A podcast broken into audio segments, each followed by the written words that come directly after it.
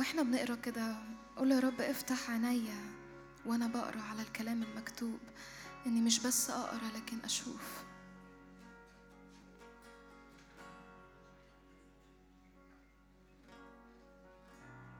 ورأيت على يمين الجالس على العرش سفرا مكتوبا من داخل ومن وراء مختوما بسبعة ختوم ورأيت ملاكا قويا ينادي بصوت عظيم من هو مستحق أن يفتح السفر ويفك ختومه؟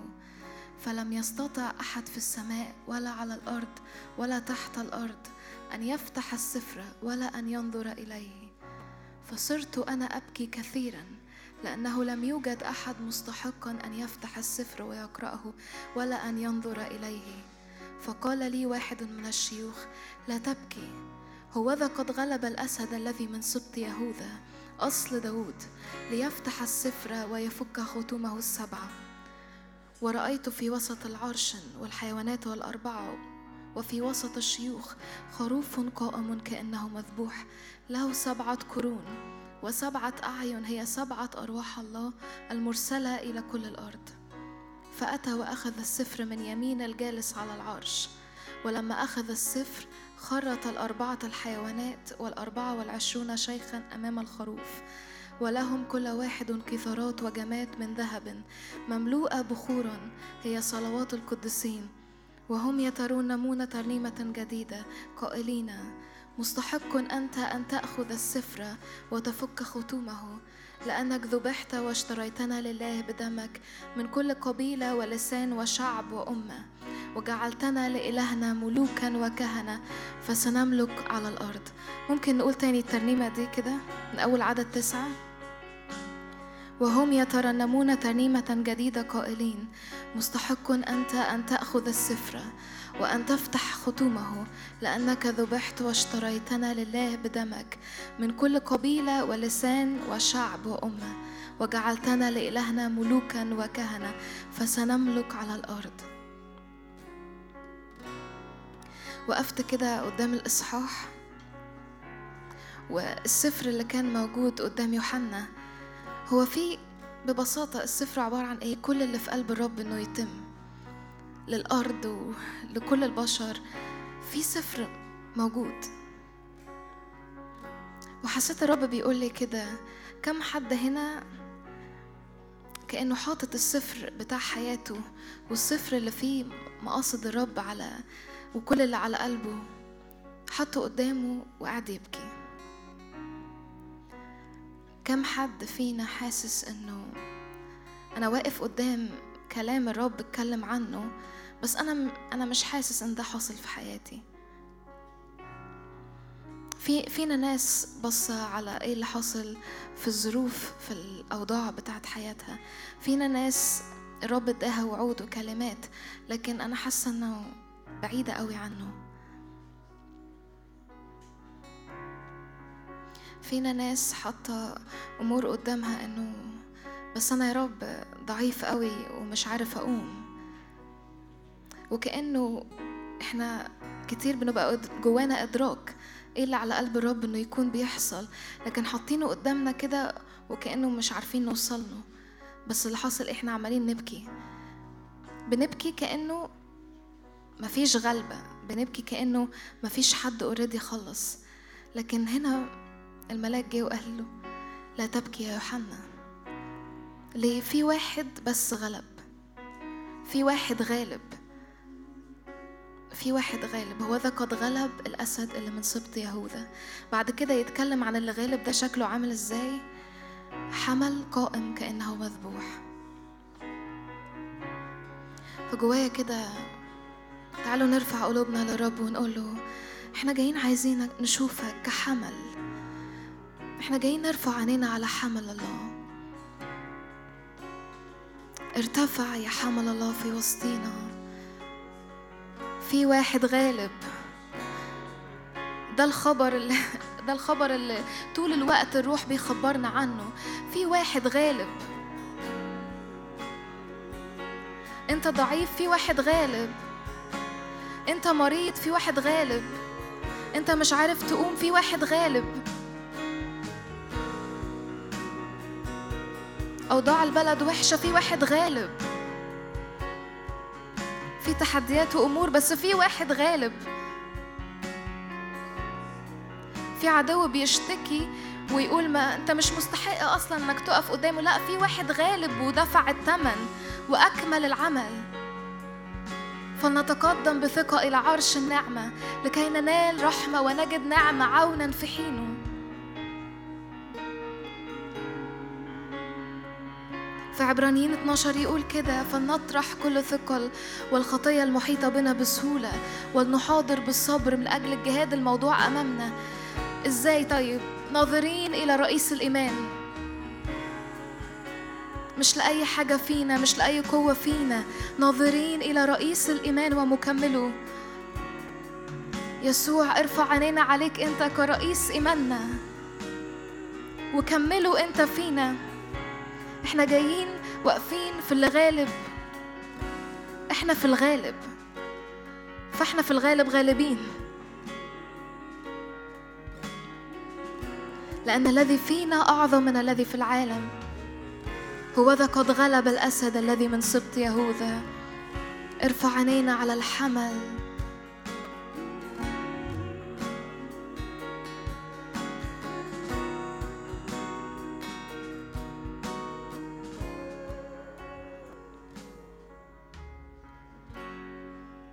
مستحق هو الحمل. المذبوح عنا.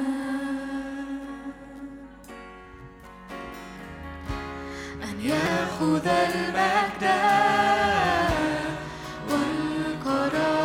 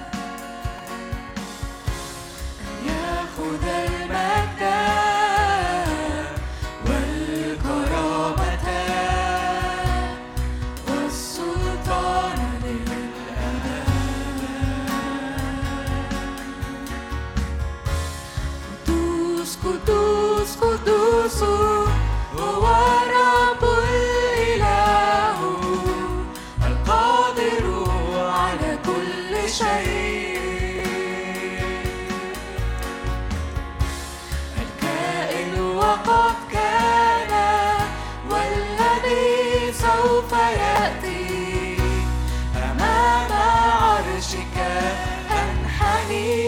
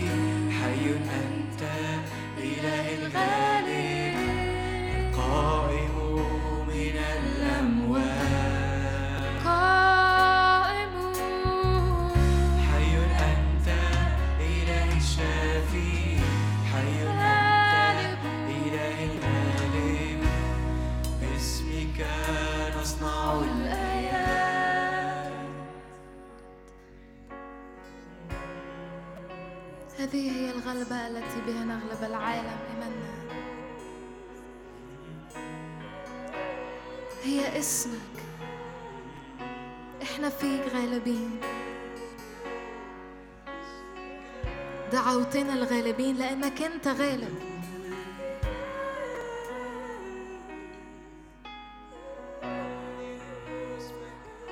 عشان كده جايين نقول لك مستحق. مستحق إنك تاخد كل حاجة فينا. يا من اديتنا الكل. كيف لا تهبنا أيضا معك كل شيء؟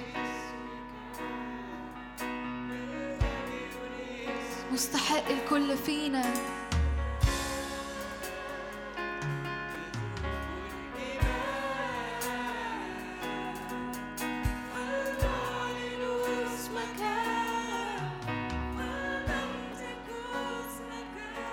الشيوخ نطرح أكلنا قدامك. جايين نديلك اللي انت أصلا اديتهولنا علمنا إزاي ما نمسكش عنك حاجة انت أصلا اديتها لنا. لأنه من يدك وأعطيناك. الكل منك الكل بيك الكل ليك. يسوع تعالى خد الكل. كل إكرام ما بيننا. خد كل مجد خد كل كرامة. خد كل بركة. خد كل حياتنا. مش عايزين نمسك عنك حاجة. لا نمسك عنك شيء.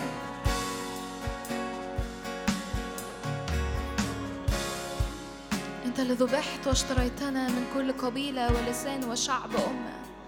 لك القدرة والغنى والحكمة والقوة والكرامة والمجد والبركة إلى الأبد.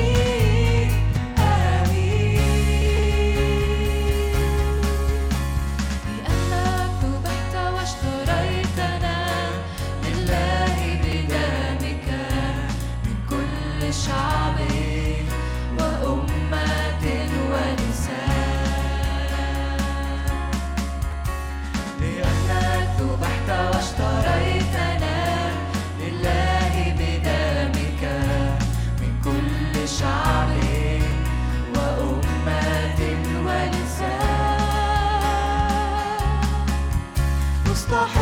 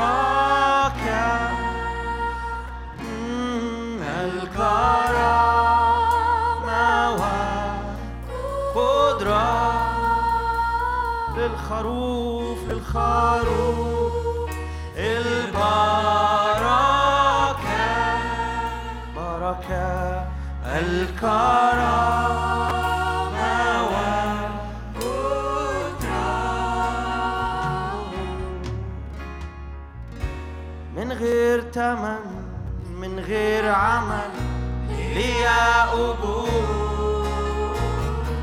علشان انت كنت الحمل ليا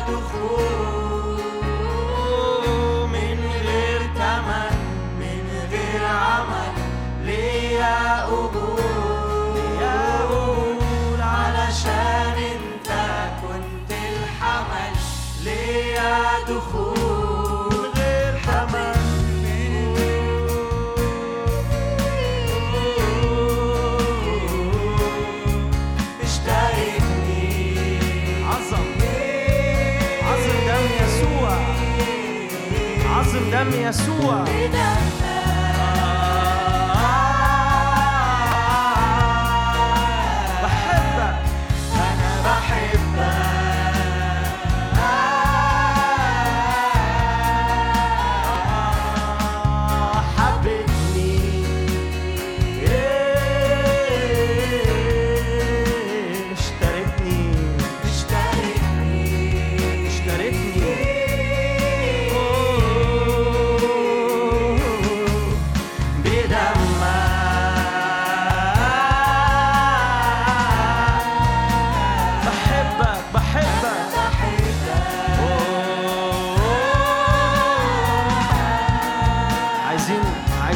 يسوع ايدينا كده قبل ما نكمل. ارفع ايديك كده وقول أنا بعظم عمل المسيح على الصليب.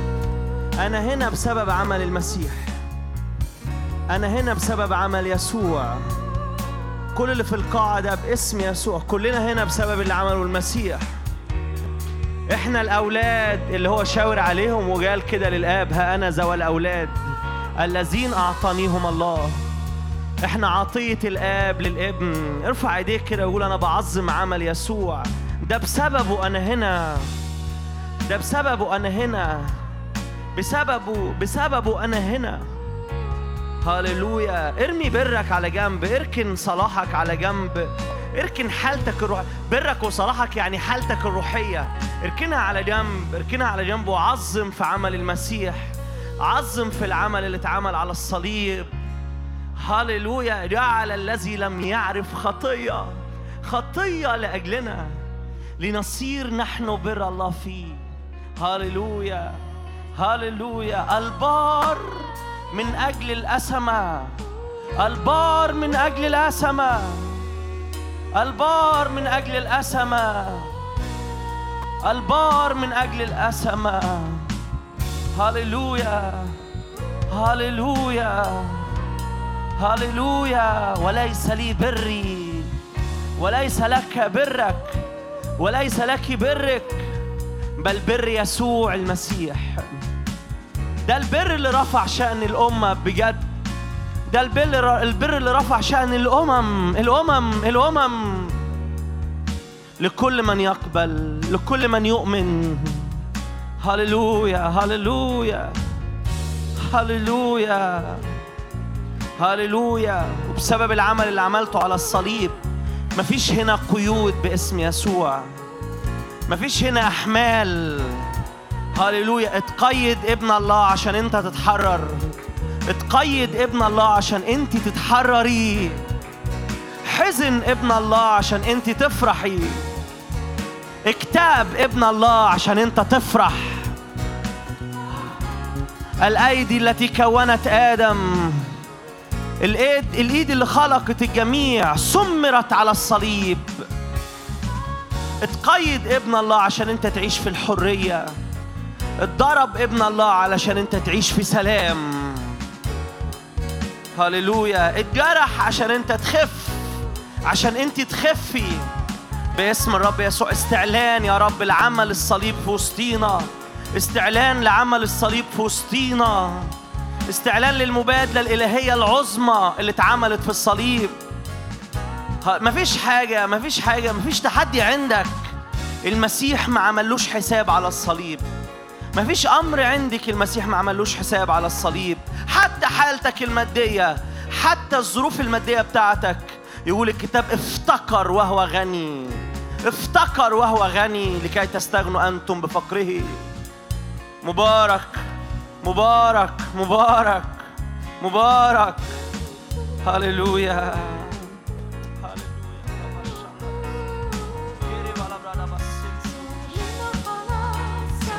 Yes.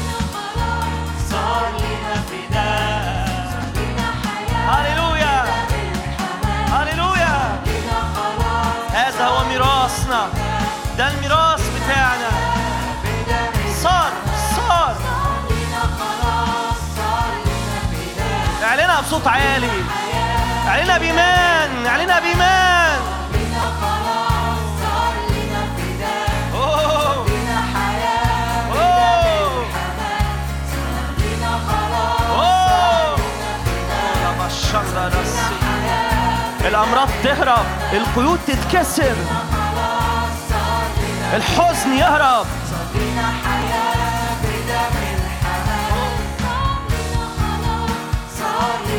Oh!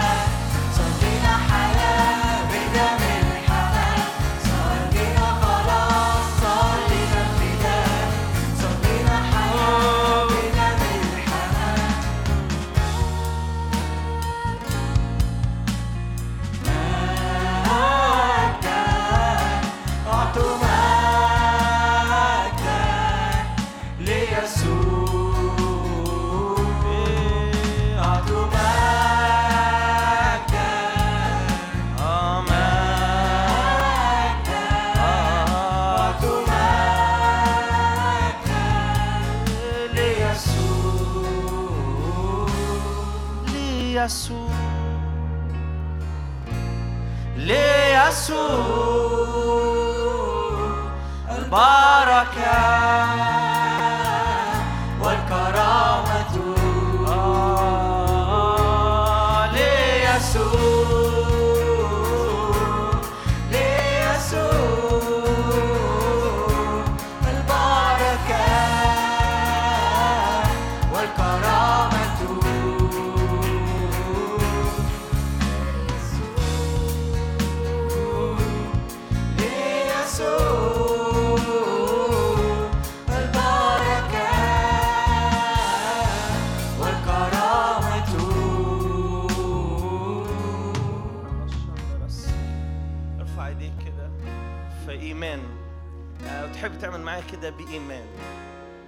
هللويا أي حاجة عليا أي حاجة مرمية عليا يسوع شالها على الصليب.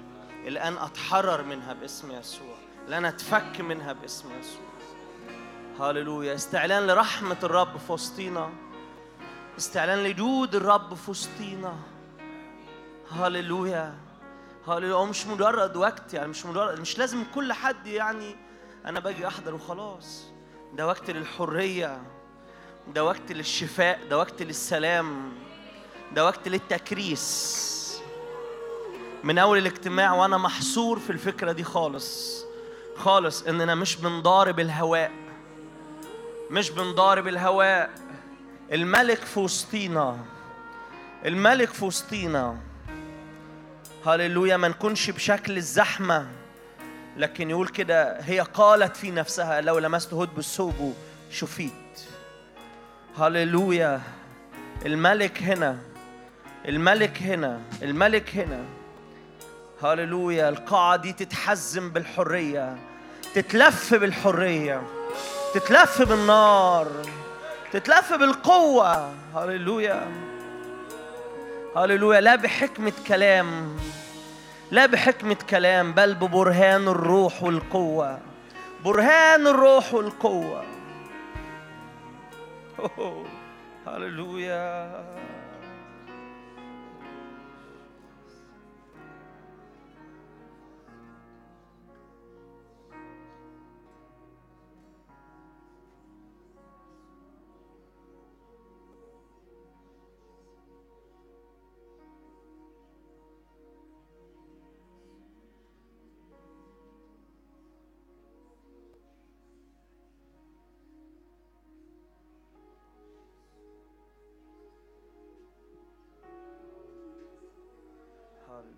هللويا حد يقول هللويا الملك في وسطينا. آمين. ممكن نرحب بيه. هللويا هللويا هللويا وانت بتسقف قول هللويا هللويا هو في وسطينا. عايزين نعلن الكلمات اللي جاية دي على على الوقت بتاع الصلاة وعلى وقت الكلمة وعلى كل مرة بتقف قدام الرب. إنه أنا مش واقف وخلاص. آمين؟ آمين؟ يسوع قائم بيننا. يسوع هنا. يتلف قيودنا. آمين؟ آمين؟ تدخل بحالة وتطلع بحالة. تدخل بمرض تطلع من غيره. هللويا. هللويا. تعال نرحب تاني بيه. تعال نديله الكرامة. هللويا. يسوع حررنا فالحقيقة أننا أحرار هذه الحقيقة. نعلنها ندركها. نمت يسوع حررنا. تاني يسوع حررنا. يسوع حررنا. فالحقيقة أننا أحرار هذه. نعلنها نعلنها. آه ندركها. نمتلكها. يسوع يتلف قيودنا فلا تعود ترجع لنا يرد المسلوب لنا. يرجع يسوع قائم. يسوع قائم بيننا. هو أقوى من فكنا. أنقذنا هو ضامن. نصرنا هللويا. ما أمجد ما أمجد حرية أولاد الله. ملؤها نحيا بكل ما أمجد. ما أمجد حرية أولاد الله. ملؤها نحيا بكل إصرار لا يبقى قيد. إيه، بل حرية يسوع قائم بيننا. أقوى من فكنا من الأسر أطلقنا هو ضامن نصرنا. يسوع يسوع. هنا هنا. أقوى من فكنا من الأسر أطلقنا هو ضامن نصرنا! نسبح الرب من اشترانا ومن اللعنات قد افتدانا لسنا هي تحت عبودية نسبح الرب نسبح الرب من اشترانا ومن اللعنات لسنا لسنا تحت عبودية. في الصليب في الجلجثة إبليس خسر المعركة.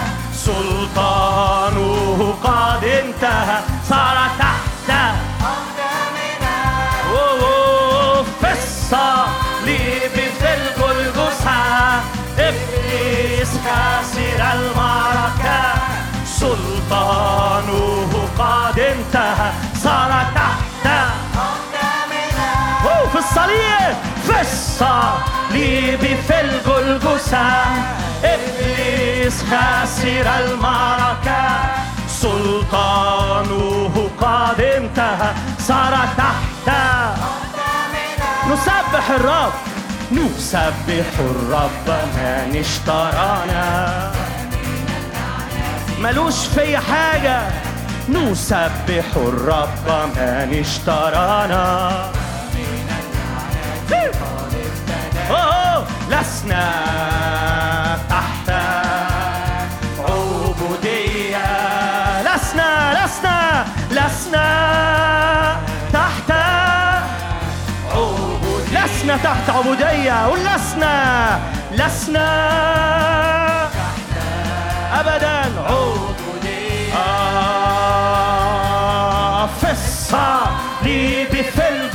الجلجسة إبليس خسر المعركة. سلطانه قد انتهى. صار تحت أقدامنا في الصليب. في الجلجسة أوه، إبليس خسر المعركة. سلطان قد انتهى. صار تحت حاسس إن في ناس يعني حاسس إن في ناس لسه مش مصدق الكلام ده للآخر. آمين؟ آمين؟ آمين؟ عارف إن أنت ينفع تعيش من غير ولا قيد؟ عارف إن أنت ينفع تعيش من غير عبودية؟ عارف إن وإحنا بنتكلم عن الصليب إحنا مش بنحكي على قصة من ألفين سنة؟ أنت عارف إن السماء عارف إن الدم فوق كأنه كأن الرب مصلوب دلوقتي. عارف إن يوحنا بص في الآخر خالص في آخر الكتاب خالص بص قال شفت خروف كأنه مذبوح. الصليب مش قصة كده مش حماسة. اللي هو أنا اختبرت ده في حياتي اختبرت يعني إيه الرب يجي بكل قوته ويفرتك القيود. آمين؟ آمين؟ ويتلف النير بسبب السمانة. تعرفون الحق والحق. سكة الحرية هي إنك تعرف الحق. نعلنها ندركها نمتلكها. يلي يلي بتقول في دماغك دي شوية حماسة كده ومش عارف إيه وأنا مش عارف. الكلام ده كلام فاضي. ده مش حقيقي. حق في حرية حقيقية في عمل الرب يسوع المسيح على الصليب. بمجرد بس ما تؤمن بيها وتعليها. وتعليها تختبر الحرية دي في حياتك. هللويا. نعلنها ندركها نمتلكها. يس نعلنها نعلنها ندركها نمتلكها.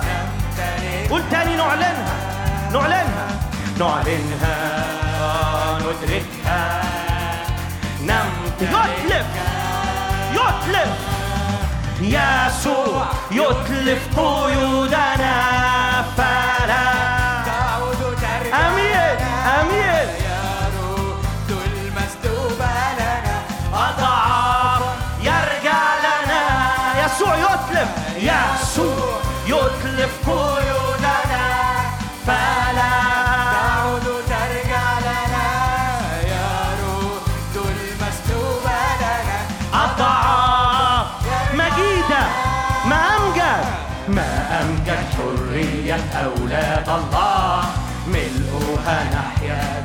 مش شوية منها أبدا لا يبقى قيد.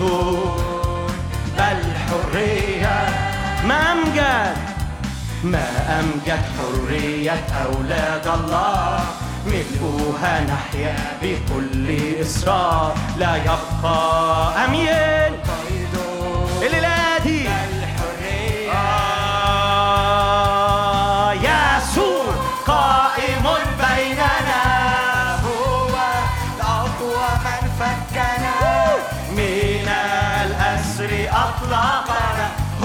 قائم يسوع قائم يسوع قائم بيننا آمن آمن آمن.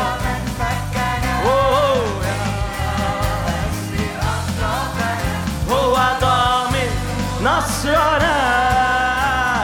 نسبح الرب من اشترانا ومن اللعنات قد نسبح نسبح الرب من اشترانا ومن اللعنات قد افتدانا. لسنا تحت عبودية. لسنا تحت عبودية. لسنا تحت عبودية. في الصليب في الجلجسة. خسر المعركة. سلطانه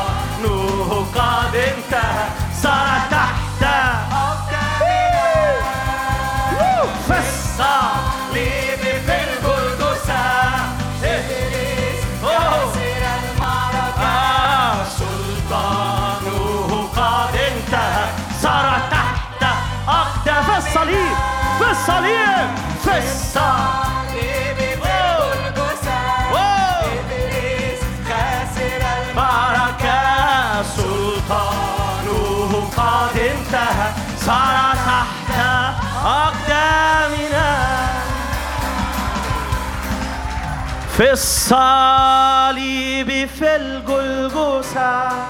إبليس.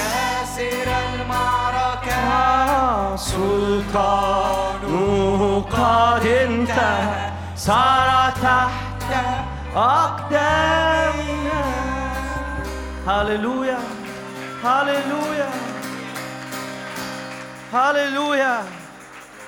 هللويا. هللويا.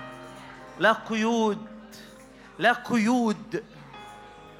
حرية حرية حرية حرية. لا قيود لا قيود. هللويا. لا نعزم أبدا أن نعرف شيء وسطينا هنا إلا يسوع المسيح. وإياه مصلوب. وإياه مصلوب.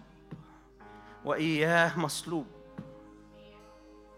هللويا هللويا هللويا هللويا هللويا ليك شغل في وسطينا النهارده ليك عمل في وسطينا النهارده ليك عمل في وسطينا النهارده أوه. ليك عمل في وسطينا النهارده. بنفتح لعملك بنرحب لعملك. هللويا إحنا بنعلن إننا واقفين في أرض آيات وعجائب يا رب. إحنا بنعلن إننا واقفين في أرض استعلان لقوة الله. هللويا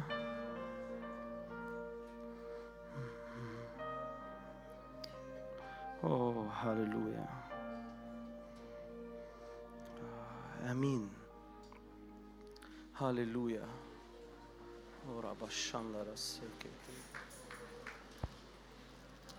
حاول تحافظ على هدوءك. هللويا هللويا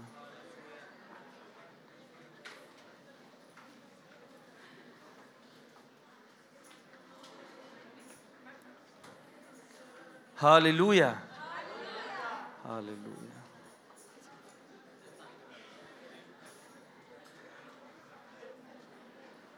آه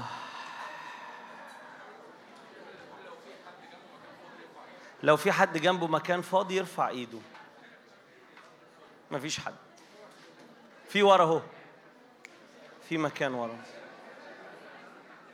وفي مكانين قدام هنا اهو. في مكانين قدام هنا لو تحبوا. في مكانين هم قدام.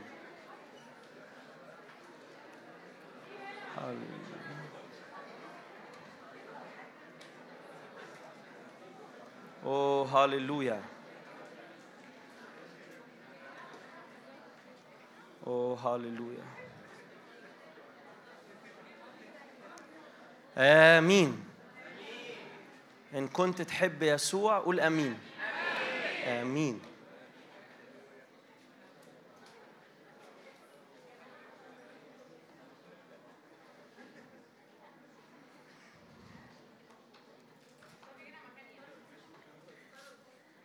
oh.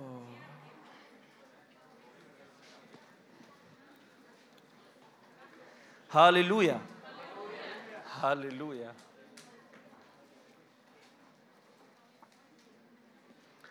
عارفين السؤال؟ عارفين السؤال اللي كان دايما يدور في أذهاننا؟ يعني هو بالنسبة لي أنا كان يعني. مش عارف ممكن يكون فينا ناس هنا كان وفينا ناس لسه يعني السؤال ده بيدور. بس أنا كان السؤال دوت بيدور في ذهني دايما. إن في كم كم كبير من الأديان والمعتقدات حوالينا والعبادات والناس والناس بتطلق على حاجات هم بيعبدوها الله.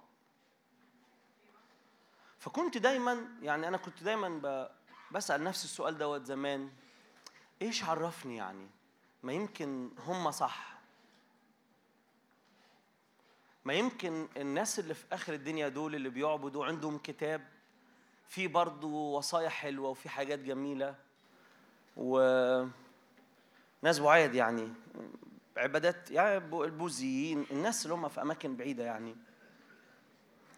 إيه يعني إيه اللي يحسم أو إيه اللي يعرفني ما يمكن هم صح وأنا غلط ما أنا مولود أنا طالع في البطاقة مكتوب مسيحي. أبويا اسمه فلان الفلاني الفلاني صليب. يعني جده اسمه إيه؟ صليب. فما فيش يعني ما فيش أصلب من كده يعني. فيش ما فيش مسيحي أكتر من كده يعني. فاهم؟ فسألت نفسي السؤال ده في مرة قلت كده قلت ما يمكن يمكن هم صح يمكن أي حد تاني صح. ليه إحنا صح؟ وطبعا كل معتقد أو كل أو كل إيمان الباقي كله رايح النار يعني. معروفة. وإحنا كده برضو. تمام؟ آه من له الابن له حياة أبدية من ليس له الابن فليس له ليس له حياة بل يمكث عليه غضب الله. يعني إحنا برضو كده عشان بس ما تقوليش إحنا إيه لا إحنا مش كده يعني. وليس أحد يأتي إلى الآب إلا بي. ماشي؟ آية ثالثه في كتير يعني آه آه آه، آه، آه. أخش في الموضوع. حاضر. بجد ما إحنا عايزين يعني إيه نتكلم على البحري كده يعني. وإحنا بحري يعني فاهم؟ آه. لا إحنا هنا بحري. أنتوا هنا جبل إزاي؟ أنا... آه أنتوا لسه جايين أيوه. ف يعني لما كنت أقعد أفكر كل كل معتقد أو كل ناس هم شايفين الناس تانيين إنهم غلط شايفين الناس التانيين يعني إحنا دايما نتكتب لنا على الصفحة كده على الصفحة بتاعت الخدمة أو في رسائل الخدمة. أو في رسائل على موبايلي مش عارف بيجيبوه منين. برضو بيدخلوا يكتبوا لي ربنا يهديك. ربنا يردك إلى الطريق المستقيم. وكذلك دعوات كتير يعني. بجد. فبصوا ممكن تضحك بس بس ما تتكلمش. أمين؟ حاليا أنا بس اللي بعمل إيه؟ بتكلم. آه. فاضحك بس يعني عشان نركز يعني. آه. ف يعني قعدت أفكر كده وقت طويل في السؤال ده. طب ليه؟ يعني عشان عشان الكتاب المقدس ما كل معتقد عنده كتاب. وكل معتقد عنده يعني حتى لو انت شفت الكتاب دوت بشكل فيه غلطات هو عنده ردود على الغلطات دي برضه. يعني هو عنده شبهات وهمية في ال... في الكتاب بتاعه. وشبهات وهمية في الكتاب اللي هناك. فانا قعدت وقت أفكر إيه الفيصل؟ يعني إيه إيه اللي يخلص السؤال ده بالنسبة لي؟ بالنسبة لوديع إيه اللي خلص السؤال ده بالنسبة لي أنا؟ وكنت بفكر دايما في السؤال ده كنت دايما بفكر يعني إيه اللي مخلي يعني إحنا بنتكلم عن حاجة من 2000 سنة بنتكلم عن الصليب بنتكلم عن القيامة بنتكلم عن أحداث بالأمانة كده إحنا ما شفناهاش. أوكي؟ إحنا ما شفناهاش. بن بن بنحب في واحد ماشيين وراه مدينه حياتنا سايبين كل حاجة وإحنا ما شفناهوش. وإحنا ما كناش حاضرين وإحنا ما كناش موجودين. بس يعني إيه اللي يخلي إيه اللي يخليني أبقى واقف على أرض صلبة أو إيه اللي يخليني أبقى واقف في حتة ثابتة من ناحية إيماني ومن ناحية السكة اللي أنا ماشيها؟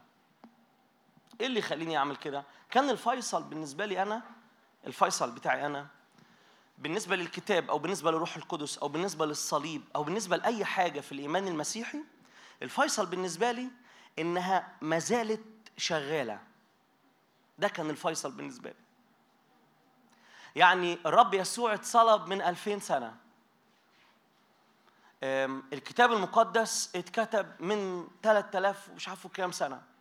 الروح القدس انسكب من 2000 سنة برضه وحقائق كتير تخص الإيمان المسيحي حصلت من زمان من زمان من زمان. اللي كان فيصل بالنسبة لي وخلاني خلاني يعني افهموا الألفاظ يعني بس هو خلاني مليت إيدي من المسيح وخلاني انه إنه خلاص أنا قلبي ممكن ثابت. أنا فهمت وعرفت إنه أنت الإله الحقيقي يعني أنت بس. مفيش حد تاني. اللي كان فيصل بالنسبة لي إنه الأمور اللي مكتوبة في الكتاب المقدس والأحداث اللي مكتوبة في الكتاب المقدس أنا اختبرتها في حياتي. غير غير أي كتاب تاني أي كتاب تاني أنت بتقراه ليه الكتاب المقدس مش رواية؟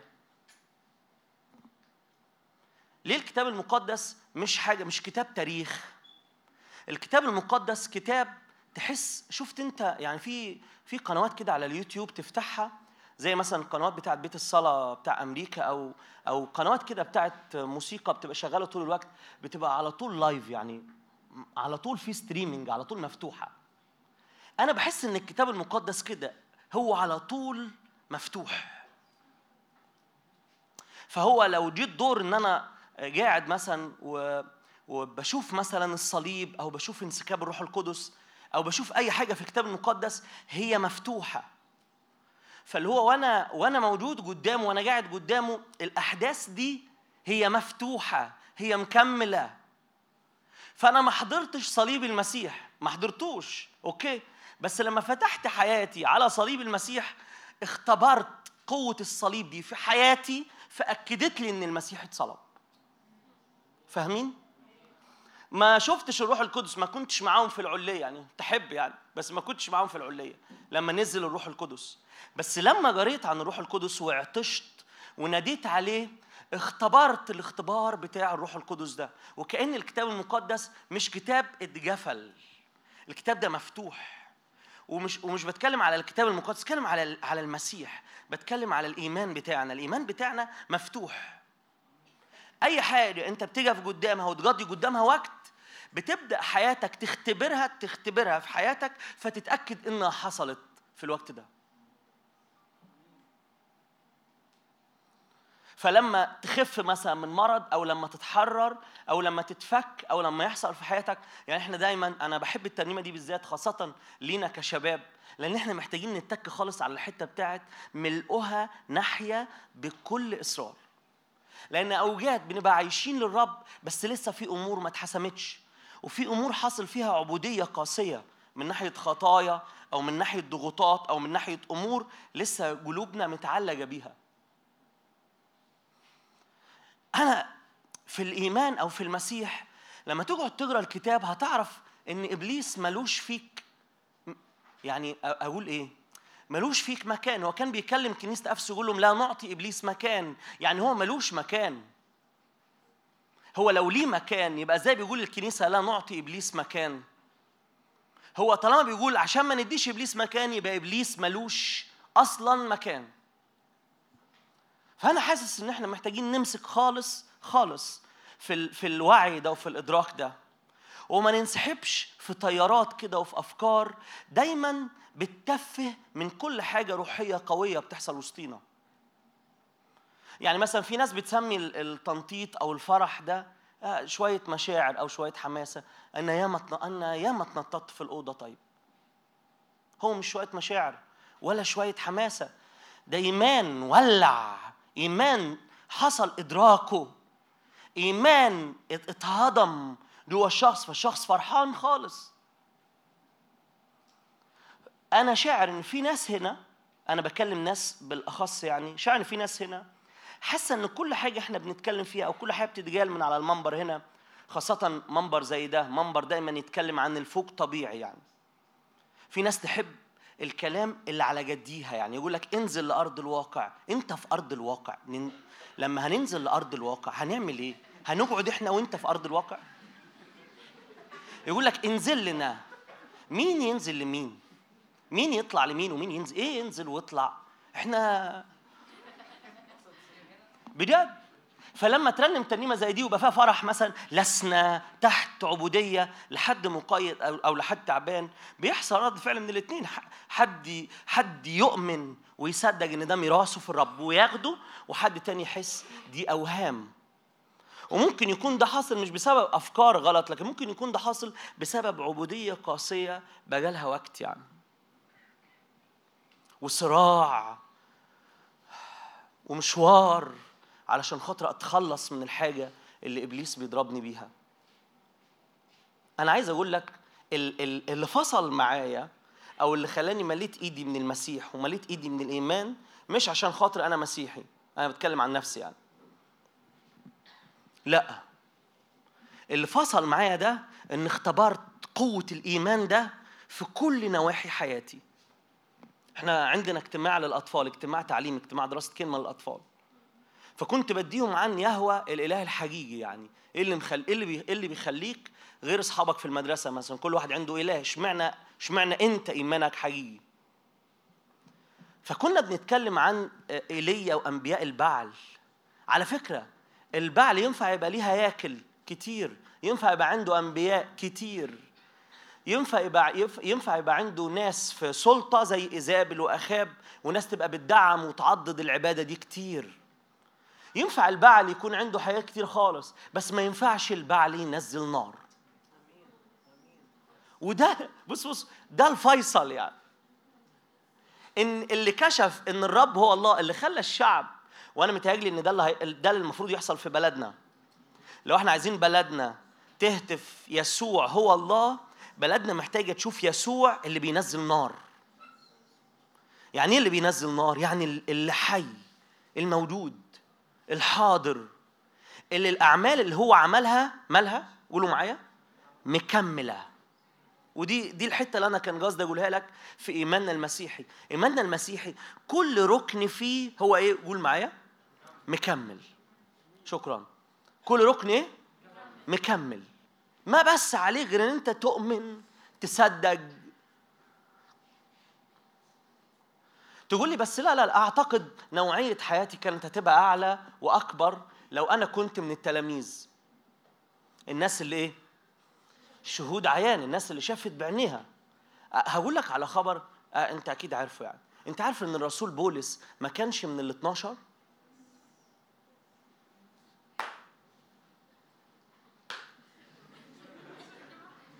لا ما تعديهاش. نقعد نخبط شوية كده. الرسول بولس ما كانش من ال 12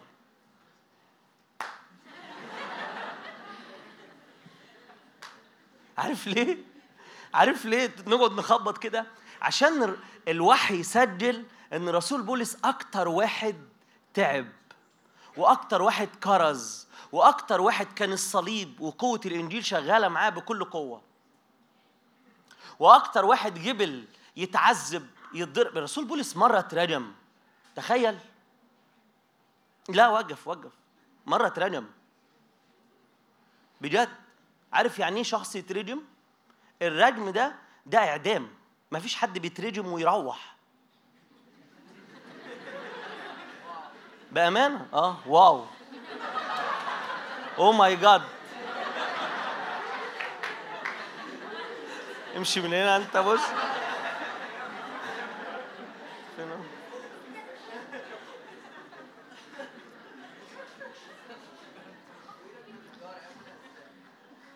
بص كده معايا في أعمال الرسل.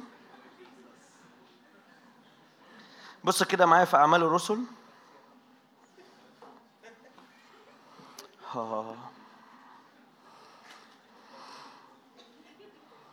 أعمال الرسل 14 آية 19 بص كده في الكلمة. بص اللي حصل مع بولس يعني. وهتعرفوا أنا ليه حكيت القصة دي أو ليه اتكلمت في الموضوع ده يعني. سبحان الله يعني من من في أول في أول الأصحاح في أعمال الرسل 14 في أول الأصحاح يقول في عدد 8 كان يجلس في لسترا رجل عاجز الرجلين مقعد من بطن أمه ولم يمشي قط. هذا كان يسمع بولس يتكلم فشخص إليه وإذ رأى أنه له إيمانا ليشفى. وده يوريك إن بولس كان كراسته وتعليمه كان بيتكلم عن يسوع الشافي مش بس المخلص. بدليل إن الراجل دوت آه، الإيمان بالخبر الإيمان بالسمع. سمع عن الرب اللي بيشفي يعني. بعدين يقول كده في عدد عشرة قال بصوت عظيم قم على رجليك منتصبا فوثب وصار يمشي فالجموع لما رأوا ما فعل بولس رفعوا صوتهم بلغة ليكاونية قائلين إن الآلهة تشبهوا بالناس ونزلوا إلينا. أول ما حصلت المعجزة دي والراجل وقف دول إيه؟ دول الآلهة. هم مش غلطانين يعني بس هم غلطانين في اللي عملوه. فكانوا يدعون برنابا زفس وبولس هرمس. إذ كان هو المتقدم في الكلام. فأتى كاهن زفس الذي كان قدام المدينة بثيران وأكاليل عند الأبواب مع الجموع وكان يريد أن يذبح أيديه قدام بولس وبرنابا وعايز يعمل إيه؟ يقدم لهم ذبائح فلما سمع الرسولان برنابا وبولس مزقا ثيابهما واندفع إلى الجمع صارخين وقائلين أيها الرجال لماذا تفعلون هذا؟ نحن أيضا بشر تحت آلام مثلكم. نبشركم أن ترجعوا من هذه الأباطيل إلى إحنا جايين أصلا نقول لكم بطلوا اللي أنتم بتعملوه ده. جايين تعملوه لنا. فاهم؟ إحنا جايين نقول لكم كده. إلى الإله الحي الذي خلق السماء والأرض والبحر وكل ما فيها.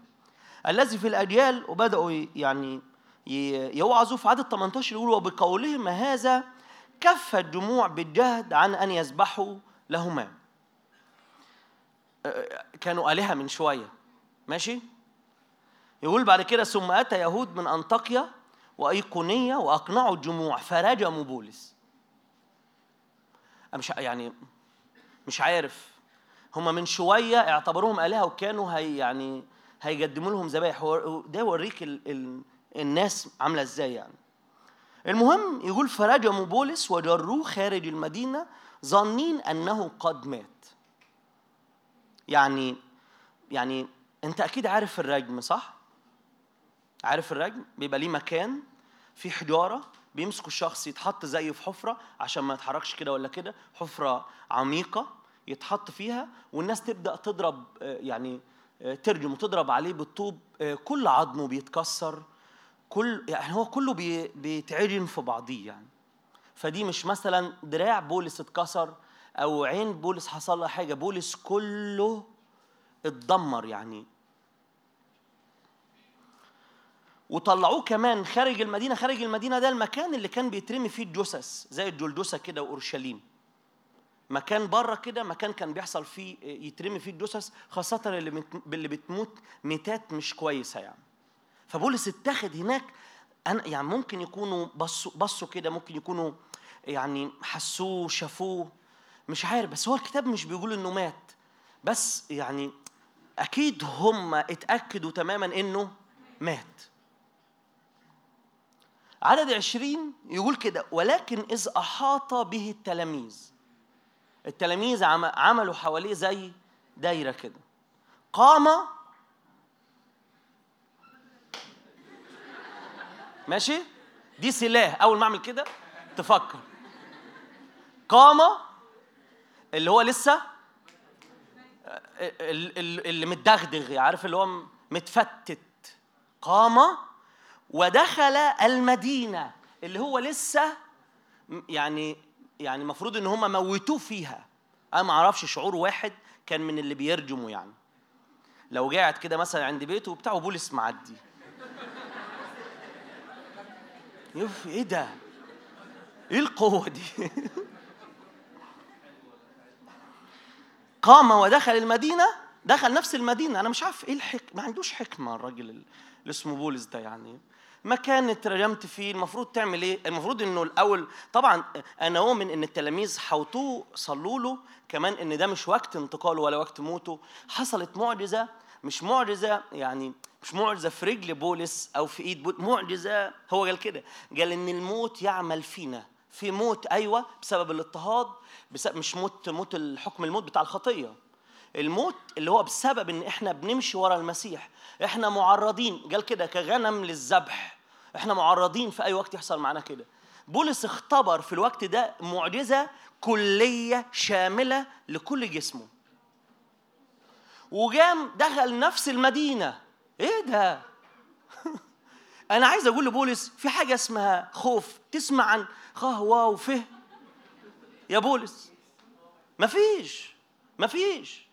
لو واحد حصل معاك أنا متأكد برضه بلاش بلاش بلاش تحس إن الحاجات دي كرتون الحاجات دي حقيقية. أكيد الراجل ده بيترمي عليه حجارة كان بيصرخ. أكيد الراجل دوت وهو بيتكسر كان بيتألم. بلاش تحس إن الرب يسوع كان بيبعت ملاك قبل الاضطهاد يروح مدي مديله حاجة تحت لسانه. عارفين أنتوا الحاجات دي؟ عشان يتضرب ما يحسش. الناس دي كانت. الناس دي كانت بتتألم كانت بتتعب. بس بسبب بسبب القوة وبسبب الحياة وبسبب الدعوة اللي عند بولس بولس وقف تاني ودخل نفس المدينة. لقوا إيه؟ تاني يوم طلع على بلد تاني. ده اللي بيتكسر يا جماعة اللي بيتكسر. بيحتاج شهرين ثلاث شهور في البيت. بولس ما- وبرضو يا بولس أنت مش من ال 12 يا بولس انت ده بولس ده تحدي لكل واحد فينا هنا. بولس ده ده يعني ده مثال لكل واحد فينا. إحنا ما حضرناش الرب يسوع وهو بيتصلب وما حضرناش الرب يسوع وهو بيتعمد. هما كان لما بيختاروا التلاميذ كانوا بيختاروا من أول معمودية يوحنا لحد القيامة وما شفناش الرب يسوع في العليه وكلنا وشربنا معاه بعد القيامة وتاكدنا من القيامة. عايز أقول لك إحنا كده آه وبولس معانا. وبولس كده برضه. بس الفرق اللي حصل مع بولس إن بولس اتقابل مع المسيح اللي خلاه يعيش ويختبر والأمور اللي حصلت مع المسيح دي وهو وهو بالجسد بولس اختبرها وعاشها كأنه كان حاضر. وده التحدي اللي مستنيه اللي مستنيه مصر وده التحدي اللي مستنيه مجتمعنا وده التحدي اللي مستنيه الكلية وده التحدي اللي مستنيه الشغل. لحد يروح بالإنجيل بس بالإنجيل وهو مفتوح. لحد جرى عن الصليب راح اتصلب. لحد جرى عن الروح القدس راح اتملى بيه. لحد جرى عن التقديس راح اتقدس. لحد جرى عن القيامة راح اختبر قوة القيامة. فأصبح الإنجيل فيه أو الإيمان فيه مفتوح. المسيحية مش بتاعت نظريات ولا إحنا بتوع نظريات. ولو على النظريات كل شوية بتطلع نظرية ياما كتير ياما كتير قعدنا وقت نحاول نثبت للناس إنه. إنه ربنا. ربنا بتاعنا إحنا ثلاث أقانيم بس هو إله واحد حاول. حاول تشرح لهم زي ما تشرح لهم بأمانة بعد ما بنشرح لهم وبنتعب بيضحكوا علينا برضو عادي عارف هم مش محتاجين حد يجي يشرح لهم هم محتاجين حد يجي بقوة الإيمان ده بس الإيمان ده مفتوح فيبدأ يتقابل مع مع المسيح المصلوب دلوقتي. مع المسيح اللي بيشفي دلوقتي. أنا ده كنت بقول للشباب كده عندنا في المنيا بقول لهم كل جيل بيجي بيقول إحنا الجيل اللي بيزرع واللي بعدينا هيحصد. وإحنا الجيل اللي بيزرع واللي بعدينا هيحصد.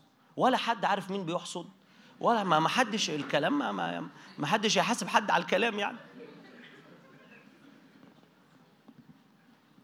أنا رافض ده مش عارف أنت معاه ولا لأ بس أنا رافض أكون بستخدم النغمة دي أو الكلام ده علشان خاطر أرضي نفسي اللي مش شايفة نتائج اللي مش شايفة حاجة بتحصل. ونقف قدام المثال بتاع بولس ده. بولس اللي ما حضرش أي حاجة من من اللي حضروها التلاميذ.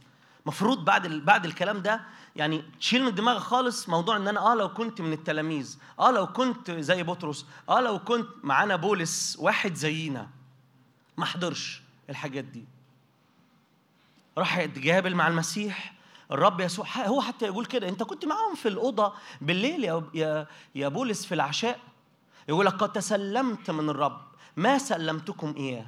أن يسوع في ال- في الليلة الأخيرة أخذ خبزا بيتكلم كأنه كان في الأوضة معاهم.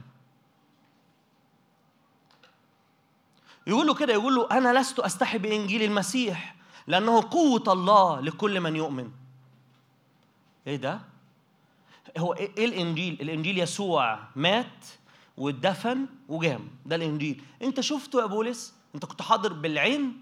لا ما, كنتش حاضر بالعين بس التصقت بالرب ال- ال- للدرجة اللي خلى كل الأحداث دي ليا تكون مفتوحة بإدراك وبعشرة وبعلاقة خلت بولس يتحرك يتكلم بده كأنه أقول لك إيه أكتر من اللي كانوا موجودين كمان. ده الفيصل. اللي يخلي إيماننا ويخلي المعتقد ال ال ال الأفكار اللي عندنا دي عن الله اللي يخلي الصليب اللي يخلي روح القدس اللي يخلي الحرية اللي يخلي السلام اللي يخلي الشفاء. أقول لك أنا شفت ده بعيني شفت ده في حياتي وشفته بعد كده بيحصل في حياة ناس تانيين. بالنسبة لي أنا بالنسبة لي يعني أكبر دليل إن الكتاب المقدس ده كتاب حقيقي أنا آسف يعني بأمانة ومش بت مش بجلل من الحاجات دي مش المخطوطات. مع احترامي الكامل والشديد وحبي للمخطوطات. مش. اللي مش عارف إيه وإيه وإيه والنظريات اللي بتثبت إزاي إن الكتاب دوا اتحفظ وجاب الحاجات دي مهمة فعلا. بس أنا بالنسبة لي الكتاب المقدس ده حقيقي لأنه جلب حياتي لأنه غيرني. وبالنسبة لي الرب يسوع حقيقي لأنه فعلا غير حياتي. وفعلا أنا بتعامل مع شخص حقيقي هو بالنسبة لي واقعي زي أي حد أنا بتعامل معاه. فلما بتكلم مع حد مش بتكلم على إنه هيرد عليا بنظرية أو هيرد عليا بحاجة لا. أنا أو إحنا كجيل محتاجين نتكلم من من الإيمان ومن القوة ومن اللي اختبرناه إن العمل اللي عمله الرب يسوع المسيح على الصليب حقيقي. عارف أبدية يعني إيه؟ أبدية يعني لا في مكان ولا زمن. لما ماهر فاز في الترنيمه بتاعت الاخ ماهر فاز في الترنيمه بتاعت أنسى مكاني وأنسى زماني ببساطة ال- الحتة دي معناها الأبدية. تدخل في حتة كده لا أنت عارف أنت فين ولا عارف الساعة كام. دي الأبدية. عارف إن في السماء فوق عارف إن عند الرب فوق دي الأبدية. فصليب الرب يسوع فوق فوق ما فيش ساعة. فوق كل حاجة اتعملت مالها؟ فريش هي على طول كأنها لسه معمولة. مفيش حاجة مفيش حاجة يعني مفيش حاجة بتقدم أو بتاخد وقت. بدليل إن الرسول بطرس قال كده قال الألف سنة عند الرب كيوم واليوم كألف سنة. عايز يقول إنه شك شكل الوقت هناك مش زي عندنا هنا خالص. يعني مرة قعدت أفكر كده في الراقدين الناس اللي بتروح السماء قبلينا. فكنت بقول إيه؟ بقول ياه هو إحنا هنا بنعيط لأن إحنا هنا فراج يعني إحنا حاسين إن هم سابونا. طب وهم هم المفروض فوق يعيطوا. عشان هم سابونا برضه. صح؟ أيوه. والخيالات بتاعت إن الشخص اللي بيموت دوت مشاعره بتتجرد ومش عارف الكلام ده مش حقيقي. خالص. الراجل اللي كان في الجحيم قال لأبونا إبراهيم ابعت ده لإخواتي. كان عنده عاطفة تحنن ناحية إخواته. فالشخص اللي بينتقل مشاعره بتبقى معاه يعني. ما بتروحش في حتة. فالمفروض هو كمان يعيط فوق عشان هو أكيد وحشه اللي تحت وإحنا تحت وهو فوق. فالمفروض هو يعيط زي ما إحنا بنعيط. لحد ما الرب جه قال لي كده قال لي اللي فوق هو بن هو لما بيطلع هو مش بيقعد يوم أو اتنين ويقعد يعد ثلاثة أربعة خمسة ستة. اللي فوق حكم الوقت عليه والمكان مش موجود فهو لو هتتكلم معاه على اللي تحت هو هو لو هو واقف معاك يعني يقول لك هم طالعين هم جايين. آه وده نفس بالظبط اللي إحنا المفروض نعيشه هنا. ده اللي قاله الرسول بولس لا نحزن كالباقين الذين وبعدين حكى عن مجيء الرب. كأنه بيقول لهم إيه تعزوا تعزوا. الكلام ده من 2000 سنة. عارف بتعزي ناس بحاجة هتحصل بعد 2000 سنة؟ بس هو بيحكي في إيه؟ إنه لما يوصل لك الإيمان والرجاء ده تطلع بره فكرة الزمن. تطلع بره فكرة المكان. فهو فوق مش مفتقدك خالص. ليه مش مفتقدك؟ لأنه هو كأنه كأنه كأنه كان معاك من شوية. أنا مش عارف أوصلها بس واصلة؟ أو هتوصل بعدين يعني ما. لا مش لما تروح. يا ابني بس. واو. بصين لي بصة أنا مش عارف يعني. آه. وأنت ماسك الكتاب المقدس أنت مش ماسك كتاب من 3400 سنة. وأنت بتتكلم عن الصليب أنت مش بتتكلم عن حاجة من 2000 سنة. وأنت بتتكلم عن الأمور دي الأمور دي مفتوحة وفعالة كأنها معمولة دلوقتي. قولوا آمين. ولا أنا جايبهم هم يقولوا آمين. قولوا آمين. قولوا آمين يا جماعة. لو أدركنا ده بجد لو أدركناه هنتحرك بكل قوة وبكل ثقة. لأني عارف ان وأنا بتكلم عن الصليب. في حاجة بتحصل في الناس. في حاجة بتحصل في الناس اللي بتكلم معاهم. مش بحكي لهم عن حدث حصل. عارف أنت بتروح للشخص تقول له إيه؟ يسوع مات علشانك. مرة حد قال لي كده. قال لي مات علشاني فين؟ اللي انت يسوع اللي انت بتحكي عنه ده مات من 2000 سنة. أنا ما كنتش موجود. مات علشاني إزاي؟ بجد سؤال رهيب. فعلا. بس إدراكنا إن الرب يسوع مش بس مات من 2000 سنة. عارف ليه ذبيحة المسيح مرة وإلى الأبد؟ عارف ليه؟ عشان ما فيش وقت بيعدي عليها.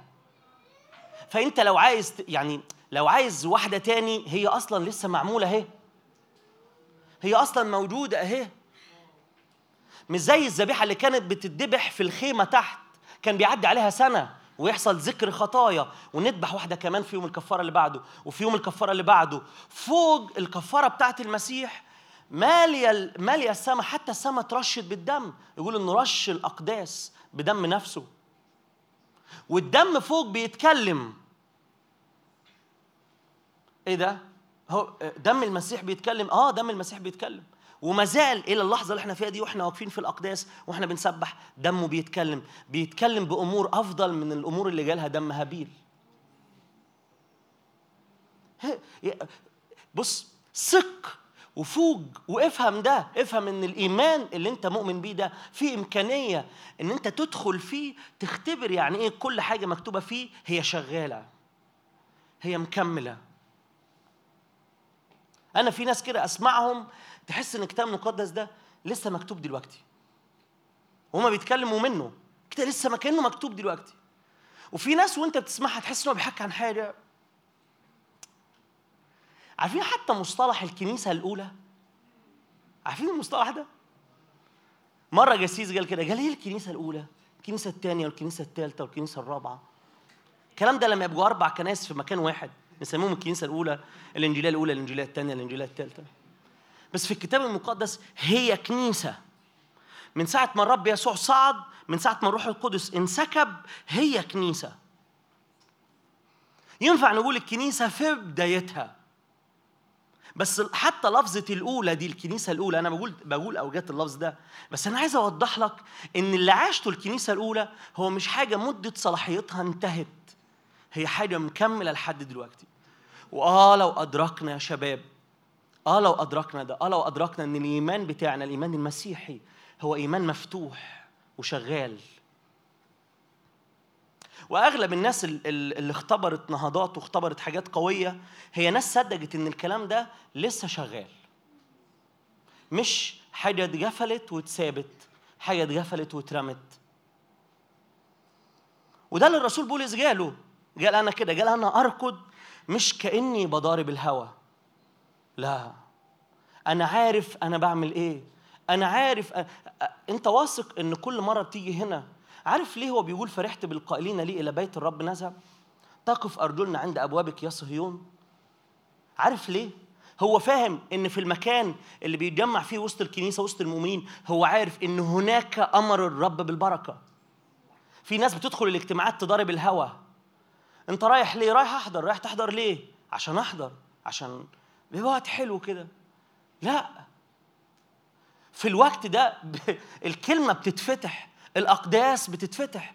وتبدأ تدخل جوه الحضور وجوه وجوه الإيمان والتصديق إن كل حاجة من الحاجات اللي إحنا بنتكلم عنها دي هي لسه ما زالت شغالة وبتحصل. فما تبصش ابدا لأي حاجة بتعملها. كأنك بتعمل في الهوا. قعدتك قدام الكلمة قوية. قعدتك في الصلاة في البيت قوية.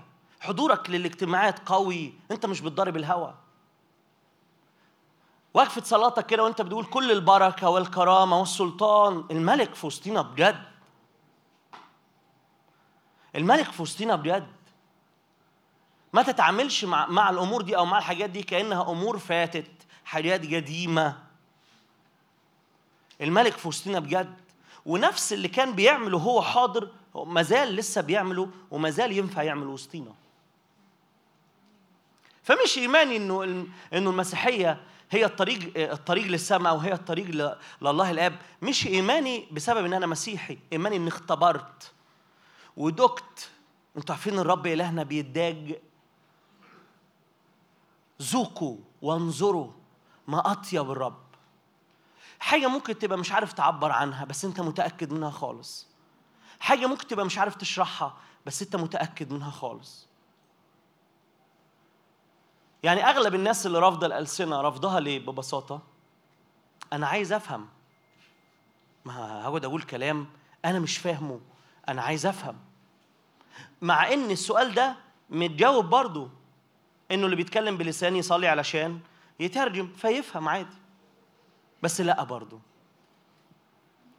عارف اللي هو إيه؟ عايز ياخد ترجمة من غير ألسنة. فاهم؟ عايز يفهم من غير ما يمد رجله في الحاجات من غير ما يطلع رجله بره المركب ويحطها في المية.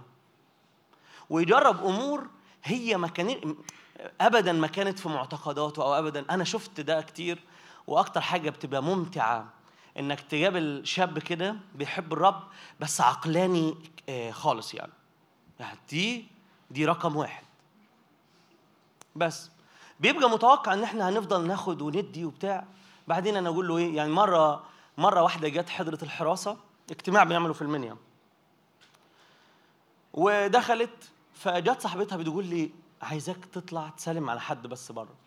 فطلعت سلمت عليها والعبادة شغالة.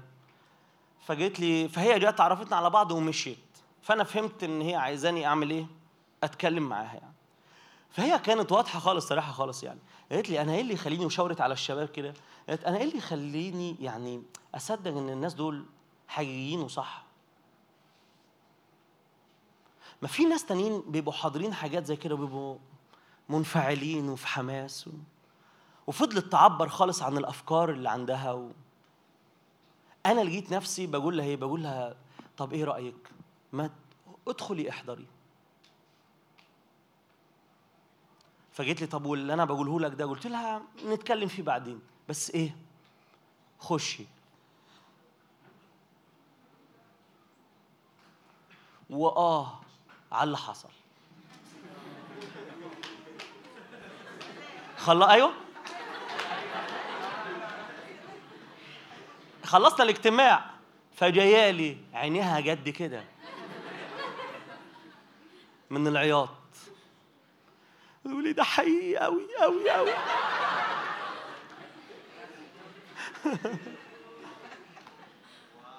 يا يا على يا على يسوع لما يتقابل ويبقى حقيقي لحد وإن حد طلب منها يعني لو حد جه سألها الأسئلة اللي هي من ساعتين ولا ثلاثة سألتها لي هي مش هتعرف تجاوبها. بس هتخش. يعني إيه؟ خش. ادخل. دعوة دعوة لينا دعوة لينا كجيل إن نوقف كلام. ممكن؟ ممكن نوقف كلام وندخل ندوج ندخل ناخد من الحضور بس يبقى بجد لينا يعني مش مش كلام أو مش تعبيرات عن حضوره قالوها خدام. في تعبيرات بتاعتك. في تعبيرات بتاعتك. عارف أنت يسوعي يسوعك يسوعك. حاجة تروح بيها للناس ما يبقوش عارفين يقاوموها من كتر ما هي حقيقية أنا بسمع كارزين كتير يعني بسمع ناس تكرز كتير بس أنا بسمع أنا في ناس أسمعها كده أعيط. في ثلاث خدام آه، وواحدة بتسبح. أول ما أسمعهم أعيط. مع إن أنا كائن ما بيح... ما بيملش للعياط يعني ما- بحبش العياط. يعني ممكن أبقى فرحان خالص أو ممكن يبقى الرب بي... بي... بيوبخني وأبقى عادي مش هعيط برضه.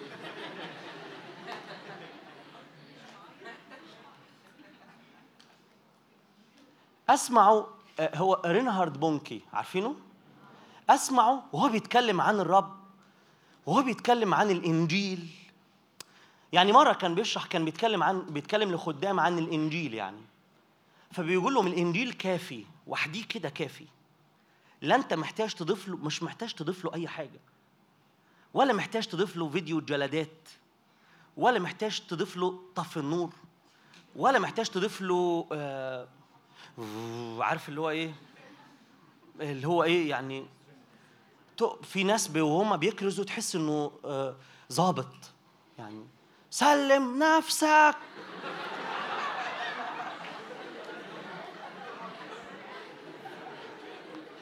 بجد. بجد. وللأسف مع كل الإضافات دي النتيجة ضئيلة. ده يقف يتكلم عن الإنجيل أو يقف يتكلم عن المسيح. أنا بحس إن الرب يسوع وراه. أنا بحس إن الرب يسوع هينط لي من الشاشة. أنا بحس أنا أنا أنا ساعات امسك الكتاب كده واحضن فيه كده من وهو بس بيتكلم عن الإيه؟ عن الإنجيل وعن كلمة الله. وهو هو واصل لحتة ضايق خالص فأي حد بيسمعه بيتخبط مش مع الكلام بيتخبط مع الشخص اللي هو بيتكلم عنه. عارفين؟ ولاد سكاوى افتكروها خلطة. افتكروها وصفة. أيوه لأن ال- اليهود المعزمين الناس اللي كانت بتطلع شياطين بالطريقة اليهودية هم بيلفوا عاملين زي زي, زي ناس معانا هنا في أرضنا يعني. يقعدوا يلفوا حوالين الشخص ويقعدوا يقولوا مزامير ويعزموا يعزموا يعني يعيدوا ويزيدوا في كلام معين عن يهوى عن يهوى لحد ما روح الشرير يطفش. هم لجيوا طريقة بولس سهلة خالص. يعني إحنا إيه اللي بنعمله ده؟ بولس بيجي في كده يقول له اطلع يطلع. من غير فرهضة. يعني اطلع اطلع. طبعا في ناس بتطلع شياطين دلوقتي معزمين. يعني يقعد يقعد ويلفوا دم يسوع غالي ويلفوا حوالين الشيطان يعني. ناس ملناش دعوة بيهم.